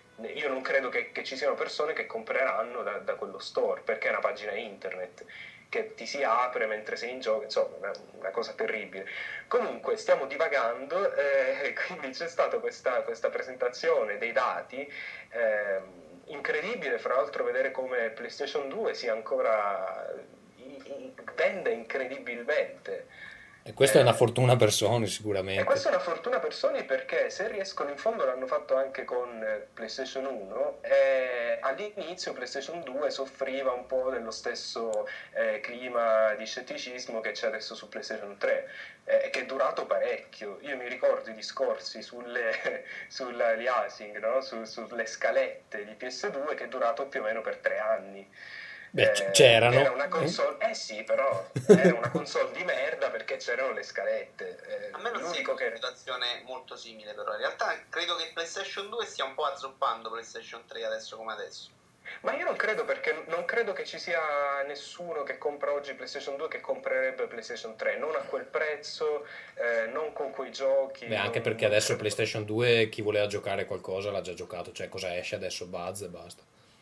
E intanto le vendite sono ancora alte, non ha ancora toccato sì, il, ma dico, la i, soglia i, dei i, novantanove perfetto, euro. Ma i videogiocatori se la volevano ce l'hanno già, se no... Ah, sicuramente, sicuramente. E quindi, è, però è interessante questa cosa, no, del, della console che dura dieci anni, che c'ha Sony, e che sta riuscendo a fare. Sì, Io sono convinto che P S P, ad esempio, verrà sostituita fra molto tempo, perché è solo adesso che sta cominciando a ingranare davvero. Ah, soprattutto tecnicamente avanti veramente di anni e anni e anni, insomma. Sì, non vedo, non vedo in che maniera si potrebbe migliorare dal punto di vista tecnico, cioè qua, non vedo quanto sarebbe, fra l'altro, visibile. Continua a stupirti quella console, ma sì, ha veramente sì. delle cose enormi. Se la smettessero di vendere gli U M D video penso che sarebbe perfetto. E eh, lo ah, hanno già fatto. Li hanno sì, abbastanza abbandonati. No, non l'hanno fatta perché hanno presentato una confezione speciale. Eh, ma perché stanno togliendo le scorte, no? Ah, sì, non credo l'abbiano proprio abbandonato il formato, comunque, Ferruccio, però sì, hanno proprio abbandonato l'idea, insomma, l'hanno fatto di nascosto, ma l'hanno tolto. Ok, vabbè, allora è stata un'idea assolutamente idiota per il modo in cui è stato venduto. Io mm. adesso eh, ho visto recentemente in un, eh, in un grande magazzino che c'erano eh, c'era questo cestone pieno di U M D eh, che costavano praticamente due euro.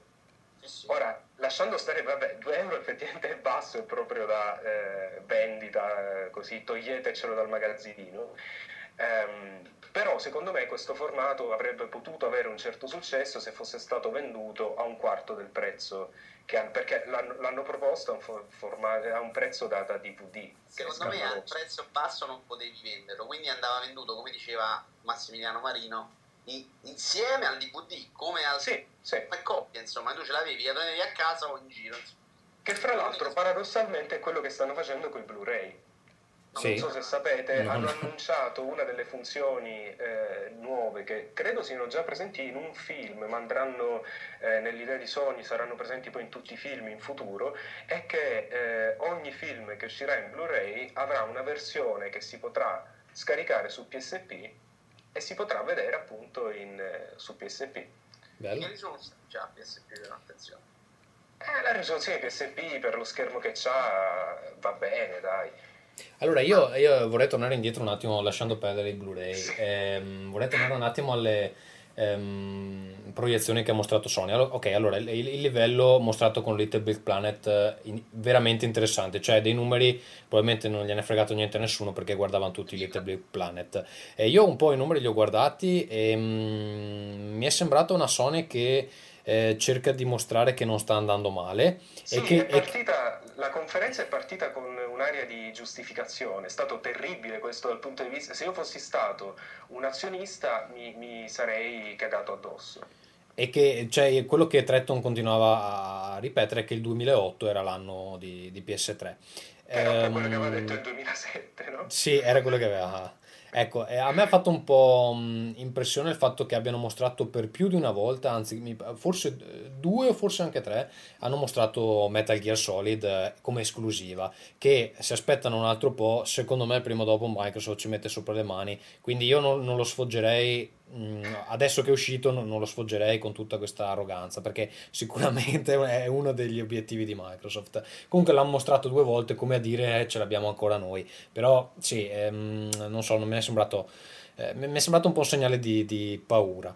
E... paradossalmente, paradossalmente questa cosa di eh, mostrare le eh, esclusive, anche, anche le esclusive eh, first party interne, eh, secondo me è stato un po' eh, è un po' l'errore che continua a fare Sony, perché se andiamo a vedere alla semplice quantità di giochi mostrati per PlayStation tre durante la conferenza, sono praticamente tanti quanti, se non più, di quelli che sono stati presentati alla conferenza trecentosessanta. C'è stata mm-hmm. una carrellata di giochi multipiattaforma, eh, il, il numero di, di giochi first party erano, era maggiore rispetto a quelli presentati eh, da Microsoft, e quelli multipiattaforma erano tantissimi ma compressi in questo filmato di trenta secondi, eh, e, e in qualche maniera secondo me così si, non si fa che rafforzare il, l'idea che eh, P S tre non abbia tanti giochi, quando invece ha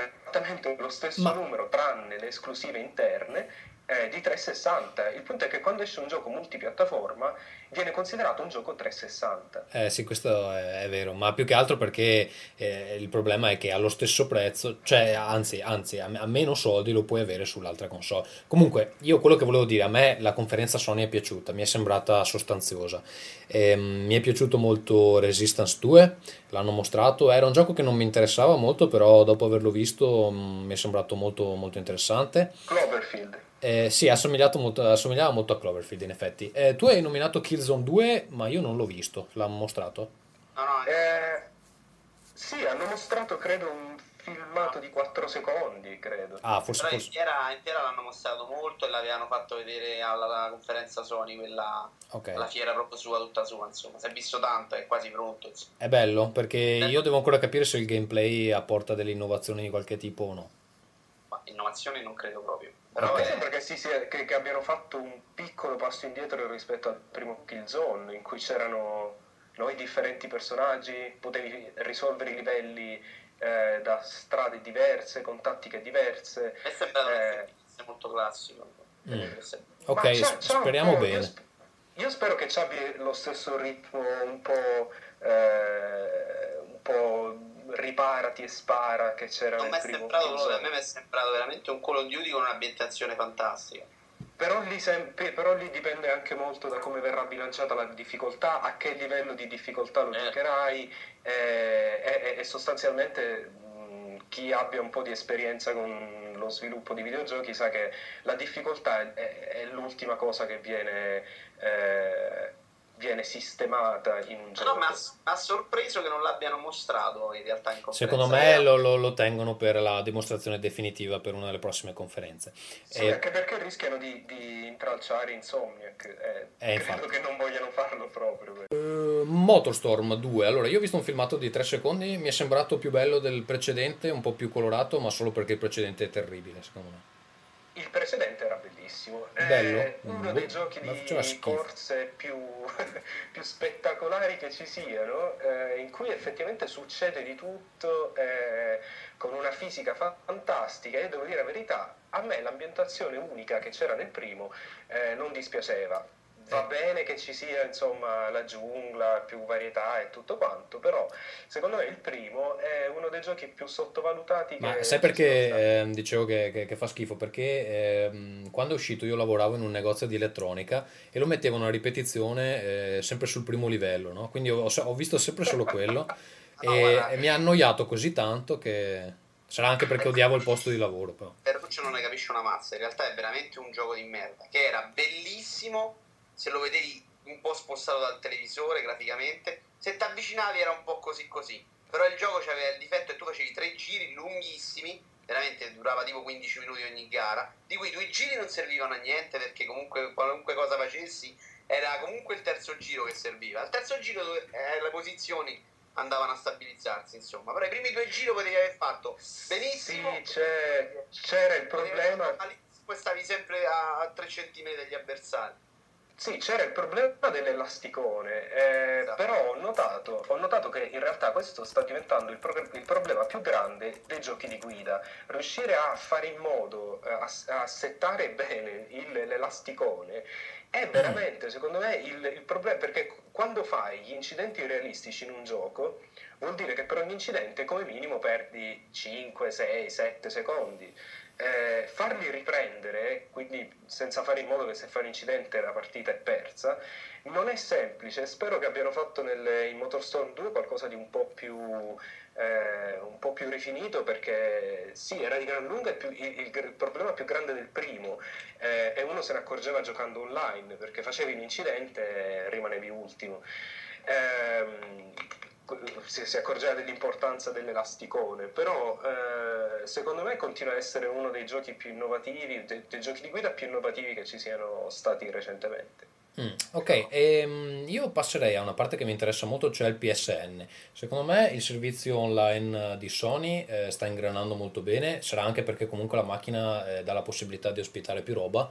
Sta ingranando molto bene sia dal punto di vista dei giochi, che presentano giochi arcade ma anche giochi interi. E abbiamo visto Siren e abbiamo visto il nuovo Ratchet and Clank, e um, sia anche per quanto riguarda l'offerta di film, eh, questo ovviamente perché Sony è coinvolta eh, in prima persona, ma eh, comunque mi è sembrata più, più convincente e in generale più eh, coerente con l'esperienza PlayStation tre, forse questo digital delivery, no?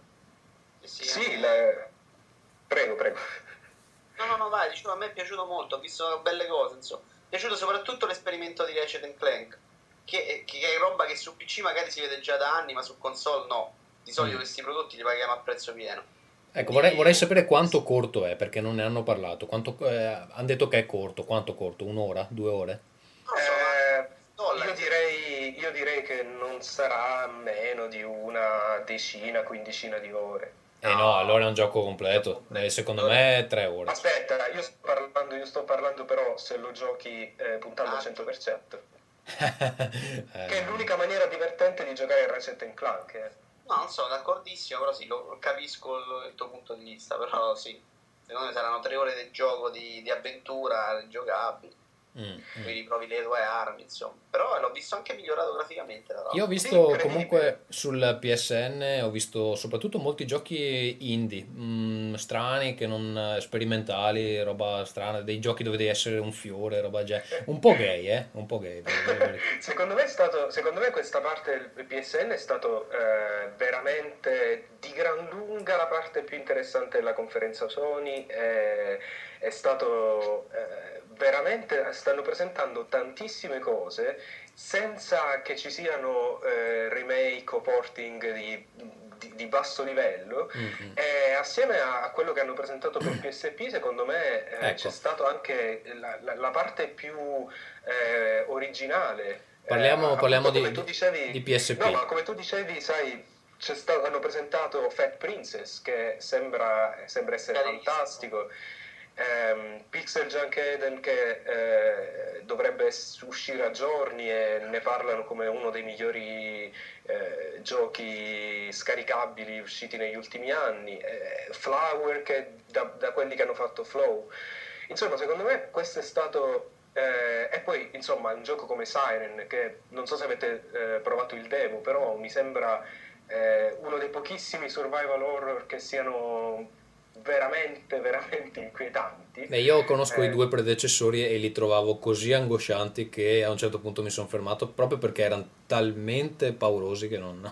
Eh, chi era il gay? Chi è il gay allora? Ho capito, però Siren Siren è veramente da malati mentali. Io, io ho avuto qualche problema proprio con la giocabilità dei precedenti due, l'atmosfera piaceva molto in realtà. Sì, io non, non ne avevo giocati i primi due. Mm. Io sapevo che erano difficilissimo, era abbastanza frustrante, dovevi ripetere duemila volte. Però c'è da dire che su Viverola stanno proprio sparendo, quindi boh, l'idea mi piace. Sì, sì. E um, P S P eh, hanno mostrato Resistance Retribution, che tra l'altro, che nome del cazzo, chi è che li decide i sottotitoli, non lo so, vabbè. Praticamente è impressionante. Impressionante. Poi non mi ha convinto proprio tantissimo sta terza persona, forse se lo lasciavano in prima non era male. Io eh, non ho capito che controlli, che controlli ci sono. Ma questo lo scopriremo solo vivendo. In effetti P S P ha sto problema di non avere il secondo eh. analogico. Uh, vabbè, poi però si è visto Stardust H D, eh, che per quanto mi riguarda è stato il megaton della conferenza. Killer Application. E poi hanno mostrato eh, Valkyria Chronicles per gli amanti degli R P G. Ha uno stile grafico molto fumettoso, uh, molto bello. Da quello che so non è un R P G. No, uno no, strategico. Dovrebbe essere no? un, uno, un, un, un, diciamo uno, un R P G tattico. Mm-hmm. Ecco. Con, con qualche elemento da shooter. Ok, poi ehm, c'è da dire che hanno mostrato anche qualcosa di potenzialmente rivoluzionario, che potrebbe essere questo famoso M A G con duecentocinquantasei giocatori online, un gioco di guerra con duecentocinquantasei giocatori. Edge lo ha definito eh, amazing, si è visto un full motion video, quindi non si sa ancora niente del gioco vero e proprio. Um, wow, l'idea è interessante, bisogna vedere come riescono a gestire il caos online, perché mi sembra inutile parlarne in base a quello che è il servizio, esatto. Soprattutto per, per il tipo di gioco che prometto mm. e dell'offerta. Beh, però scusami, è mm. stato è, è creato e prodotto da Zipper, che sono quelli che hanno fatto Socom, quindi sì, mi fido problema. Sulla fiducia, cioè mi, mi, mi fido così sul, sul pedigree. Mm-hmm. Non lo so, il pedigree però è, non, è, non era come organizzazione, non era fantastica in, otto, in sedici giocatori, poi quanti eravamo insomma. Mm-hmm. Eh beh, ma era cinquantasei su console, devi avere una struttura della Madonna, devi avere sì. linee della Madonna, cosa che per adesso è impossibile, in, cioè in Halo non si riusciva a giocare, non si è mai riuscito a giocare in sedici, in Halo tre, che era il miglior gioco su console visto finora. Ma no, vedremo Resistance due come gestirà i sessantaquattro giocatori. Si no? giocava bene, però su, su, il problema de, de, dell'online Sony è che molti non usano la cuffia, che è un po' la mortificazione eh, eh. gioco online, fondamentalmente. Sì, sì. Eh, là diventa Vediamo. difficile da gestire. Secondo me, secondo me è una sparata alla grande, perché non ci sono proprio i mezzi e nemmeno la maturità dei giocatori, perché adesso tu giochi online e molto spesso si lagga o si gioca male perché non staccano il torrent, non staccano i cornazzi sul muro. Quindi se non risolviamo questo problema è inutile che dicono duecentocinquantasei giocatori, perché non ci credono mai. Uh, okay. Poi dobbiamo anche sì, dobbiamo anche considerare, dobbiamo anche dire che, eh, che in questa conferenza Sony ha fatto il solito giochetto ignobile, ignobile di mostrare eh, full motion videos come, come per, per God of War tre ad esempio, che God of War tre e M A G sono stati presentati come full motion video, mentre per M A G si, si è visto quello che loro più o meno vorrebbero che il gameplay fosse. Così, molto no, non si sa ancora se è un gioco in prima persona o in terza. Eh, per God of War, eh, bellissimo full motion video con il solito Kratos del cazzo, eh, che guarda caso è incazzato. Cattivissimo, l'ho visto. Vabbè, però sono quegli annunci che secondo me non ci stanno nemmeno male. Fai sapere che il gioco c'è, fai contenti gli appassionati, insomma. A me è interessato so. molto anche quello di M A G invece di annuncio, perché M A G prometti cose vere, consistenti, quando francamente non, non hai i mezzi ancora per far vedere nulla. Ma questo non, non lo sappiamo, io non direi eh, che se ce l'avevano nessuno... dei mazzi. No. Ma guarda, nessuno, nessuno secondo me può eh, al giorno d'oggi permettersi di presentare un gioco soltanto online eh, senza che questo funzioni a un livello perlomeno basico.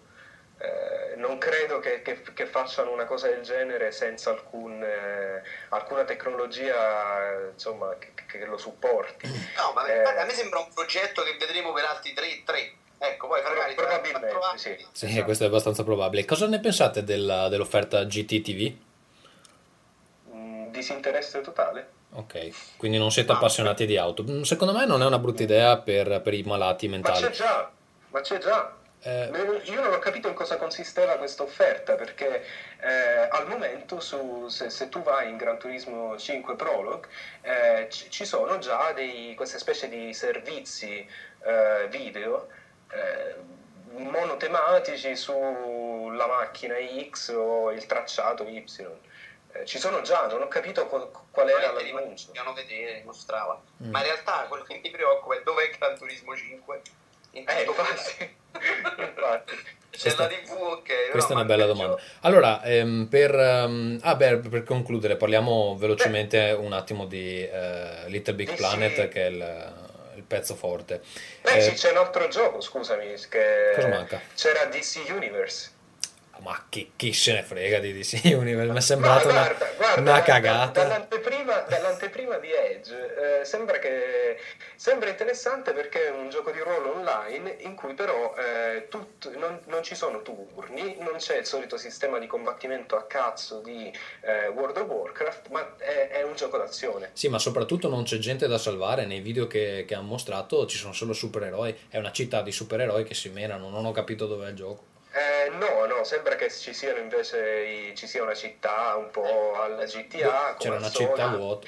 Il, il, vero problema, il vero problema è che nonostante abbiano Jim Lee come consulente, eh, sarà anche un problema dei personaggi D C, però graficamente non mi è sembrato. Sono brutti, eh.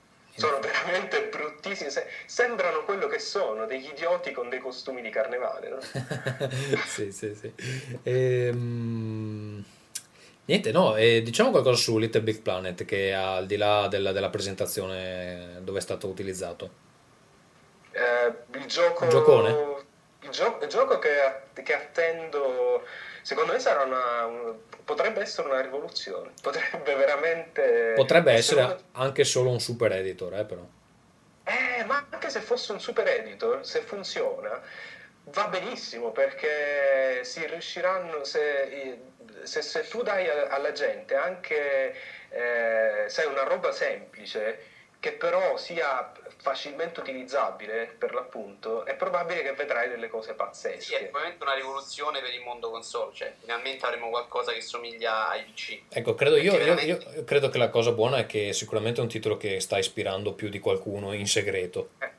Però sai cosa? C'è anche da dire che in un, in un gioco P C gli editor ci sono, ma non sono, la, la semplicità di utilizzo non è le, neanche lontanamente paragonabile a quella di eh, un Little Big Planet, quindi no, non hai bisogno di sapere nulla per cominciare a fare i tuoi livelli.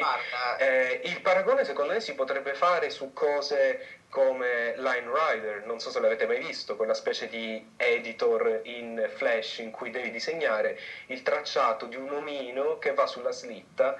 Ora, se cercate Line Rider su, su YouTube, vedete che c'è gente che con quel, con quel programmino in Flash ha fatto delle cose veramente incredibili. Guarda, sì, sì, in realtà vai. Su P C regalarono su Tomb Raider Chronicles l'editor del gioco, che era quello che qui avevano fatto i primi cinque episodi. Era veramente semplice da utilizzare, infatti ci sono un fottio di livelli in giro per la rete, quindi se ne è vista anche di sperimenti, sì, in questo senso. Sì, però è vero, no, che comunque in, in modo non è un editor di livelli, mm. eh, è, è un editor, cioè in Little Big Planet puoi cambiare così tante cose che puoi fare tanto, sì, sembra, sembra platform quadrato. Io credo che i mod, i mod P C fondamentalmente, in genere chi fa il mod P C non per niente di solito va a finire in una software house a un certo punto, eh, è gente che eh, ha l'interesse a sì, che, che ne sa di grafica, che ne sa di programmazione anche probabilmente. Beh, però eh, la cosa... Eh... Una delle cose interessanti è che hanno presentato, per quanto riguarda Little Big Planet, questa, queste diciamo funzioni avanzate, per cui a quanto pare potrei da, potrai creare delle semplici, dei, dei, dei semplici comportamenti dei nemici, ad esempio, de, o delle, dei macchinari che costruirai.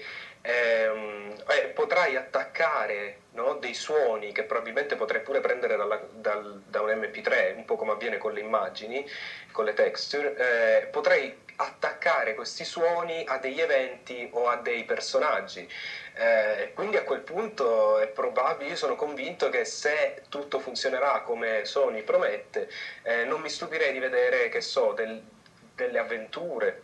Sì, sì, ma io, io ho molta fiducia negli utenti, sono sicuro che, che se ne vengono fuori con delle robe meglio del, dei, dei game designer ufficiali. Allora, io um, direi chiudiamo le, le, le fila con Sony. Cosa, che parere ne avete? Io ho un parere positivo, un po' pallosa, ma comunque mi ha dato un po' di speranza su P S tre. Devo dire che, che ne considererò ehm, l'acquisto. Non mi è piaciuto molto l'annuncio del modello da ottanta giga agli stessi soldi di adesso. Ho fatto i conti e equivale ad uno sconto di undici euro, cioè proprio da barbone. Sì, è una cazzata, è, per, è, è una tipica cosa per, per fare il confronto con trecentosessanta, no?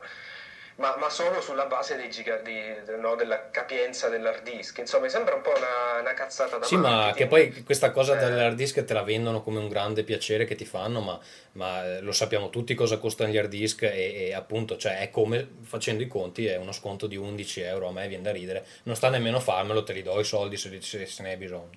Ma sì, anche perché con poco più di cento euro prendi un, gi- un, un hard disk da un terabyte. Quindi... Infatti... Ecco, e niente, tu, um, Vito, il tuo parere generale sulla conferenza Sony?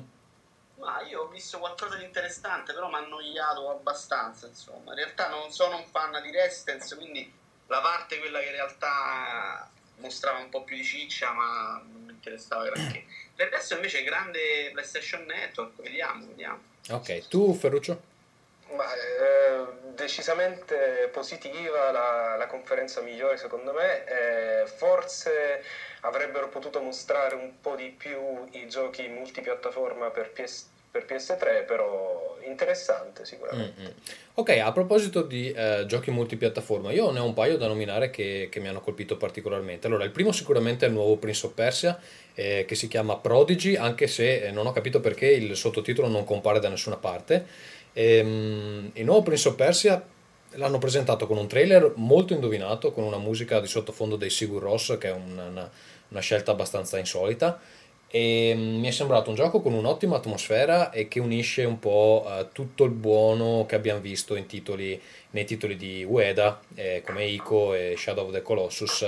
Mi sembra anche che, che prenda spunto, a parte che dagli episodi precedenti di Prince of Persia, anche da eh, Assassin's Creed. Um, voi che ne pensate? Ma io ho visto tutto il demo che hanno mostrato alla conferenza Ubisoft. Lascia un po' perplesso il secondo personaggio, che adesso sembra sembra, cioè, sembra importante per, proprio per il controllo del protagonista. Cioè, si vede lui che salta e lei che lo prende, lo aggrappa. È come se questo personaggio, che sembra una specie di anima, tra l'altro, la donna, Mm-hmm. fosse un po', facesse un po' le veci delle sabbie del tempo del primo Prince of Persia moderno. Sì, in realtà mi, mi sembra da considerare più un aiuto che un, che un personaggio. Esatto, cioè, alla forma proprio che sbaglia il salto, lei lo prende e lo riporta. Quindi, oh, già era guidato il primo Prince of Persia, no? Questi esercizi erano, mi sembra, un po' troppo. A me sembra interessantissimo sia per lo stile grafico sia per quel poco che si sa del gameplay. Sembra che sia un punto di contatto fra i giochi free roaming e quelli a livelli. Mm. Eh, sembra che i combattimenti siano sempre uno contro uno e quindi siano quasi un po' come un, ehm, come un beat 'em up, no? Eh, appunto uno contro uno.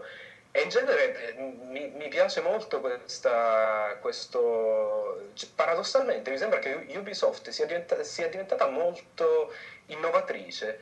Sì, eh, sicuramente. Poi si può discutere sulla, sulla, eh, su come sia riuscito, su quanto sia riuscito Assassin's Creed, però sicuramente era una, un gioco originale, e alla stessa maniera avrebbero potuto fare Prince of Persia come eh, facendo praticamente una mod di eh, Eh, Assassin's Creed, invece hanno preso una direzione diversa. Mi sembra molto, io credo sia una direzione interessante, anche perché ormai io sono un po' stufo di vedere dalla next gen tutti che mostrano bump mapping dappertutto. Esatto. E, e roba, cioè, secondo me questa next gen si inizia a uscire veramente quando ha una direzione artistica eh, originale, e in questo caso questo Prince of Persia ne ha decisamente una molto riuscita. È stata una bella idea quella di cambiare un po' il look eh, rispetto ai tre precedenti episodi. Sì, poi è interessante che abbiano fatto questa operazione con, eh, con Prince of Persia, e eh, quindi una cosa che nessuno si aspettava, e siano andati in direzione opposta con Beyond, Beyond Good and Evil. E dove, eh, hanno mostrato qualcosa? Su... Non credo che abbiano mostrato qualcosa alle tre, no? No. Però da quello che si è visto, dal teaser che si è visto, sembra che invece ah, si è visto, io siano non andati... In questa, in questa direzione invece molto realistica, che è un bel contrasto. Non l'ho, non l'ho visto, bisogna, lo devo recuperare. Si è, visto, si è visto lo zio maiale. Ah, quindi cosa hanno fatto? Un maiale vero? Con, eh... Eh, eh, praticamente è abbastanza disgustoso, sembra un maiale molto realistico, umanoide, okay. È interessante. Recupererò. Ecco, il secondo gioco che, che mi interessa, e qua è sempre, si parla sempre di Ubisoft, è Far Cry due. E ho visto la versione P S tre, mi è sembrata molto solida e tecnicamente spaventosa. Tra l'altro anche in questo caso la scelta di ambientarlo in Africa eh, mi è sembrata indovinata, eh, molto ben eh, inserita nel contesto, insomma, direi. Sì, integrata anche nel, nel gameplay. Mm, mm, mm, mm. Sì, io prima che mi si scaricano le pile del portatile non ho messo la corrente. In no, realtà eh. quello che mi terrorizza di Far Cry due è però la, la, la cosa stampa, la, la, come pubblicizzano il gioco sul sito, insomma. Sembra che stanno vendendo veramente stragi di neri. Cioè, sì, sì, la... vai in Africa, fai combattere le due fazioni rivali e massacra, una cosa allucinante. No? Veramente non, non si sono... Mm. Sarà bello vedere le reazioni della stampa quando uscirà. No, sai cosa? Queste cose sono quelle che... Cioè, mi dà l'impressione che in questo caso chi ha creato il gioco e chi lo deve vendere... non sia in comunicazione mh, particolarmente Vero, riuscita sì. Perché io dubito che uno che dirige un gioco del genere ehm, cioè gli faccia no, piacere. Sono andati in Africa, lo sai, sì, gli sviluppatori no, no, sono andati infatti, in Africa per un, ma, per un eh, tempo. Cioè, secondo me a questi qua sicuramente non fa piacere che quelli del marketing evidenzino uccidi il negro con il macete e, no, e... in realtà per il gioco dovrebbe essere con delle fazioni all'interno de- della mappa in cui tu puoi allearti con una e con l'altra. Sì, ho capito. Che è un po' quello che capita in Africa di qualche anno fa, insomma, dove si prendono due tribù, si ammazzano, però è proprio l'idea di prendi uno e fai ammazzare gli altri, falli uccidere tra di loro. Sì, in effetti forse non lo stanno vendendo benissimo. Comunque il gioco mi sembra che ci sia tutto e, sì, e vedremo. Ecco, il terzo, e poi io direi anche eh, di chiudere, è eh, Mirror's Edge. Cosa ne dite? A me è sembrato un gioco molto originale con uno stile grafico particolare. A me sembra fantastico, sia, mi sembra che sia azzeccatissima sia la, l'ambientazione, sia quest'idea di fare finalmente un, un gioco che comandi in prima persona che non sia però eh, uno shooter, perché non è uno shooter, praticamente ogni volta che prendi un'arma, da quello che abbiamo visto, non puoi, eh, non puoi saltare, quindi insomma dovrebbe, eh, quello che spero di vedere è un, eh, un gioco d'azione che sia... un po' più originale del, Beh, del, diciamo del, che eh, Retro Studios e, e Nintendo comunque già con Metroid aveva mostrato che in prima persona un gioco di esplorazione si poteva far benissimo, si può fare, sì. e, e l'avevano fatto, cazzo, il primo Metroid ehm, per GameCube è un titolo eccezionale, lo definirei rivoluzionario senza problemi. E, è strano che, che pochi abbiano provato a seguirne le, ombre, le, le orme, ma insomma sì, è vero anche che nessuno in genere prova a mettere il bastone fra le gambe a Nintendo su questi, hanno paura di non, non essere altrettanto buoni. Certo, il demo che abbiamo visto lo fa tutto correndo, quindi non so, dopo tre ore di gioco c'è il fiatone se continua, se è tutto così. Sì, sì. Beh, ma il punto è proprio quello di continuare a correre, altrimenti perdi inerzia, no? Ma tu pensi che però quante ore puoi fare una cosa del genere consecutivamente? Insomma, francamente... Beh, dai, sarà intenso, no? O dura quattro ore il gioco complessivamente, oppure... Che sarebbe anche un bene. Okay. Che sarebbe anche un bene, perché io mi sono rotto il cazzo dei giochi da cinquanta ore, che tutti i giochi siano... Per completarli al cento per cento ci si mette in tutti almeno una quarantina d'ore, per me è ridicolo. Cantarli al cento per cento. Ascolta, Vito, ti do un, un'esclusiva, un, voglio un tuo commento sul nuovo Tomb Raider. Oh, bravo, tu mi hai scritto ma su un appunto che hai segnato, ti stavo mandando a quel paese. Ma ho visto fa. un video scurissimo, non si vedeva niente. No, dopo è uscito, sì, è uscito solo quel video che era un demo in realtà, dopo si è visto bene su I G N la Guai. Si vede in acqua, l'ambientazione sembra molto bella, gli squali sono ridicoli. Dopodiché c'è un enigma, ci sono i soliti salti, insomma, degli ultimi Tomb Raider, più anniversary che Legend, grazie a Dio. Graficamente sembra molto migliorato, ma si è visto poco e niente, insomma, tutto buio. Ok. Quindi per un po', un po' troppo presto. Sì, è presto. Okay. Anche se esce a diciotto novembre, credo, quindi sta in uscita. Ah, quindi non è proprio così presto. Eh, niente, io no. direi um, parere finale in poche battute sulle tre. Allora, parto io. Mm, allora, come ogni anno è l'E tre più brutto di sempre, però... Mm, eh... Sì, appunto, è, un, è una cosa ciclica, ogni anno le tre più brutte sì, di sì, sempre. Sì. Non è stato così brutto, in fondo. È stato un po' noioso, quello sì, è mancato il, le scimmie urlatrici, sono mancate quelle, eh, è mancata Nintendo proprio in, in toto, secondo me. E, tristemente ne danno l'annuncio i videogiocatori di, di vecchia data, e, non lo so, e, mi ha lasciato perplesso. Le altre due tutto sommato, Microsoft e Sony, hanno, hanno dei piani abbastanza solidi per il loro futuro. Su Nintendo sinceramente un gran punto di domanda, potrebbero aver ragione loro, spero di no.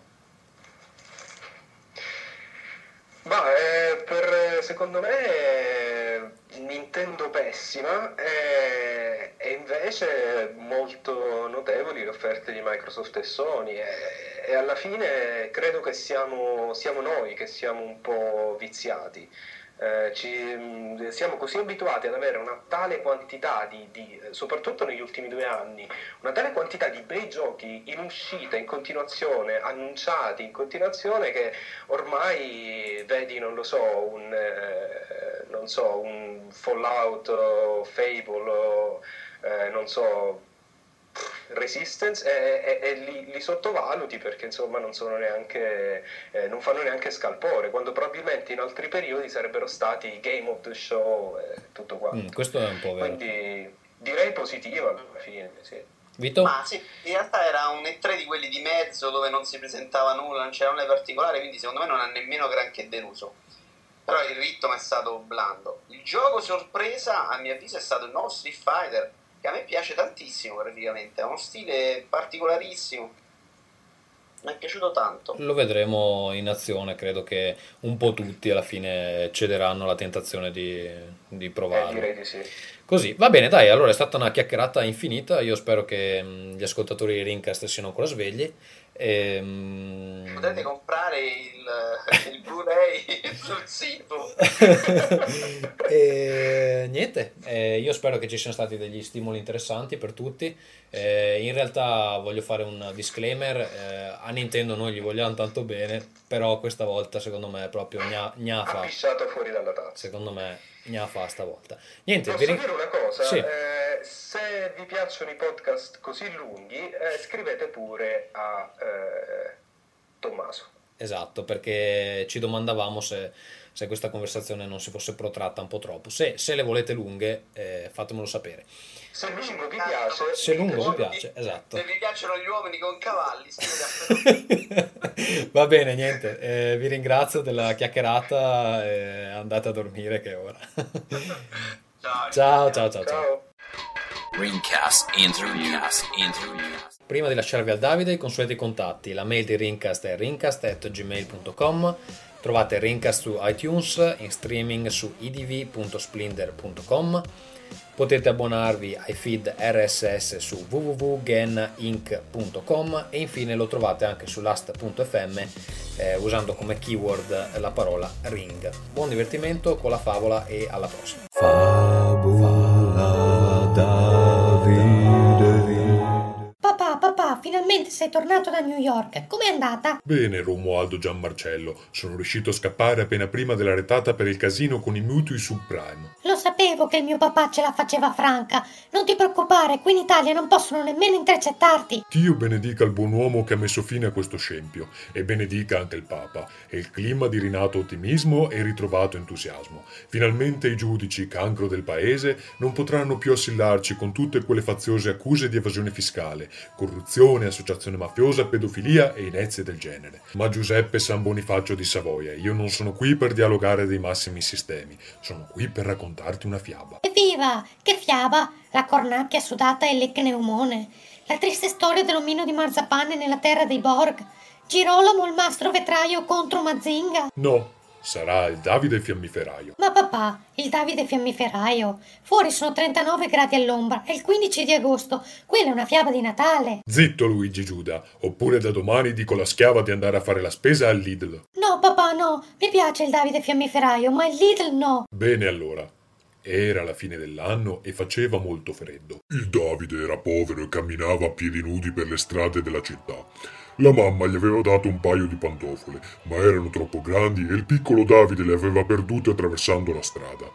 Un signore chiamato Itagaki si era precipitato e aveva rubato una delle pantofole perdute. Egli voleva annusarla perché l'odore di minorenne gli faceva uscire una specie di frappè. Il Davide portava nel suo vecchio grembiule una grande quantità di fiammiferi che doveva vendere. Sfortunatamente c'era in giro poca gente, infatti quasi tutti erano a casa impegnati nei preparativi del Natale e il povero Davide non aveva finora guadagnato neanche un soldo. Desiderava ardentemente una PlayStation tre, ma era così povero che ogni tanto si mangiava le guance da dentro. Tremante di freddo e spossato, il Davide si sedesse nella neve. Non osava tornare a casa, poiché sapeva che il suo vicino Donato Spaccarotelle l'avrebbe picchiato vedendo tornare con tutti i fiammiferi e senza la più piccola moneta. Spaccarotelle era il tipo di bambino che voleva giocare con la tua console e tu gli dicevi: "Guarda, ti faccio vedere come si gioca". E lui rispondeva: "No, fammi giocare o ti spezzo le gambe". E tu gli rispondevi: "No, ma tu mi aiuti, io vado più veloce, che so i comandi". E lui replicava: "Se non mi dai il joystick uccido te, la tua famiglia e tutti i tuoi parenti fino al terzo grado di parentela". E allora tu gli dicevi: "Va bene". Le mani del Davide erano quasi gelate, un pochino di calore avrebbe fatto loro bene. Il piccolo prese allora un fiammifero e lo sfregò contro il muro. La casa di paglia prese fuoco e una famiglia di cingalesi che stava preparando dell'ottimo fango al curry morì fra atroci grida di dolore. Il Davide allora si spostò di due metri facendo finta di niente. Rannicchiandosi contro il fiammifero, il Davide parve di essere seduto davanti alla ventola di un Xbox trecentosessanta. Le mani e i piedi cominciavano a riscaldarsi, ma la fiamma durò poco e sull'Xbox comparve, inaspettatamente, il raro Ring of Death. Il Davide sfregò quindi il secondo fiammifero e attraverso il muro di una nuova casa vide una postazione home theater riccamente preparata. Su un lato fumava un Wii arrosto. All'improvviso il Wii si mise a volare sopra la tavola e il Davide stupefatto pensò che finalmente avrebbe potuto giocare a giochi meravigliosi come Disney Princess, Enchanted Journey e Bratz the Movie. Anche questa volta il fiammifero si spense e non restò che il muro bianco e freddo. Il povero Davide accese un terzo fiammifero e all'istante si trovò seduto sotto un magnifico albero di Natale. Mille candeline brillavano e immagini variopinte tipo Patapon danzavano attorno all'abete. Quando il Davide alzò le mani per molestare sessualmente i Patapon, il fiammifero si spense. Tutte le candele cominciarono allora a decollare verso il cielo e il Davide si accorse che non erano che stelle di Mario Galaxy. Una di loro tracciò una scia luminosa nel cielo. Era una stella con la forfora. Il Davide pensò alla nonna che gli parlava spesso delle stelle di Mario Galaxy. La nonna era tanto buona, peccato che l'avessero giustiziata per cannibalismo. Quando il Davide sfregò un altro fiammifero sul muro, apparve una grande luce. In quel momento il nostro piccolo eroe vide la nonna tanto dolce e gentile che gli sorrideva. "Portami con te. Quando il fiammifero si spegnerà, so che non sarai più là. Anche tu sparirai come Phil Harrison da Sony dopo le tre del duemilasette. E per far restare l'immagine della nonna, il Davide sfregò uno dopo l'altro tutti i fiammiferi. La nonna era così bella nel suo scafandro subacqueo. Disse la nonna e porgendogli una mano a trivella prese il Davide in braccio. Tutti e due, trasportati da una grande luce, volarono in alto, così in alto dove non c'era fame, freddo, paura, ma soprattutto non c'era Donato Spaccarotelle. Erano andati nel third place. È finita? Sì. Mm, bella, ma io volevo sapere cosa succede all'altra pantofola del Davide. Matteo Pandistelle, non fare anche tu come i giudici di sinistra che vogliono sempre sapere tutto. Adesso vai a letto e sogna di diventare anche tu un top manager come il tuo papà. Presto sarà tempo per altre fiabe meravigliose. Quando, papà? Non mi rompere i coglioni, Gianrenato. Non è che posso stare sempre a fare il rincast tutto il tempo. Adesso dormi o ti apro la testa con un mattone. Buonanotte, sogni d'oro, papà. Fa-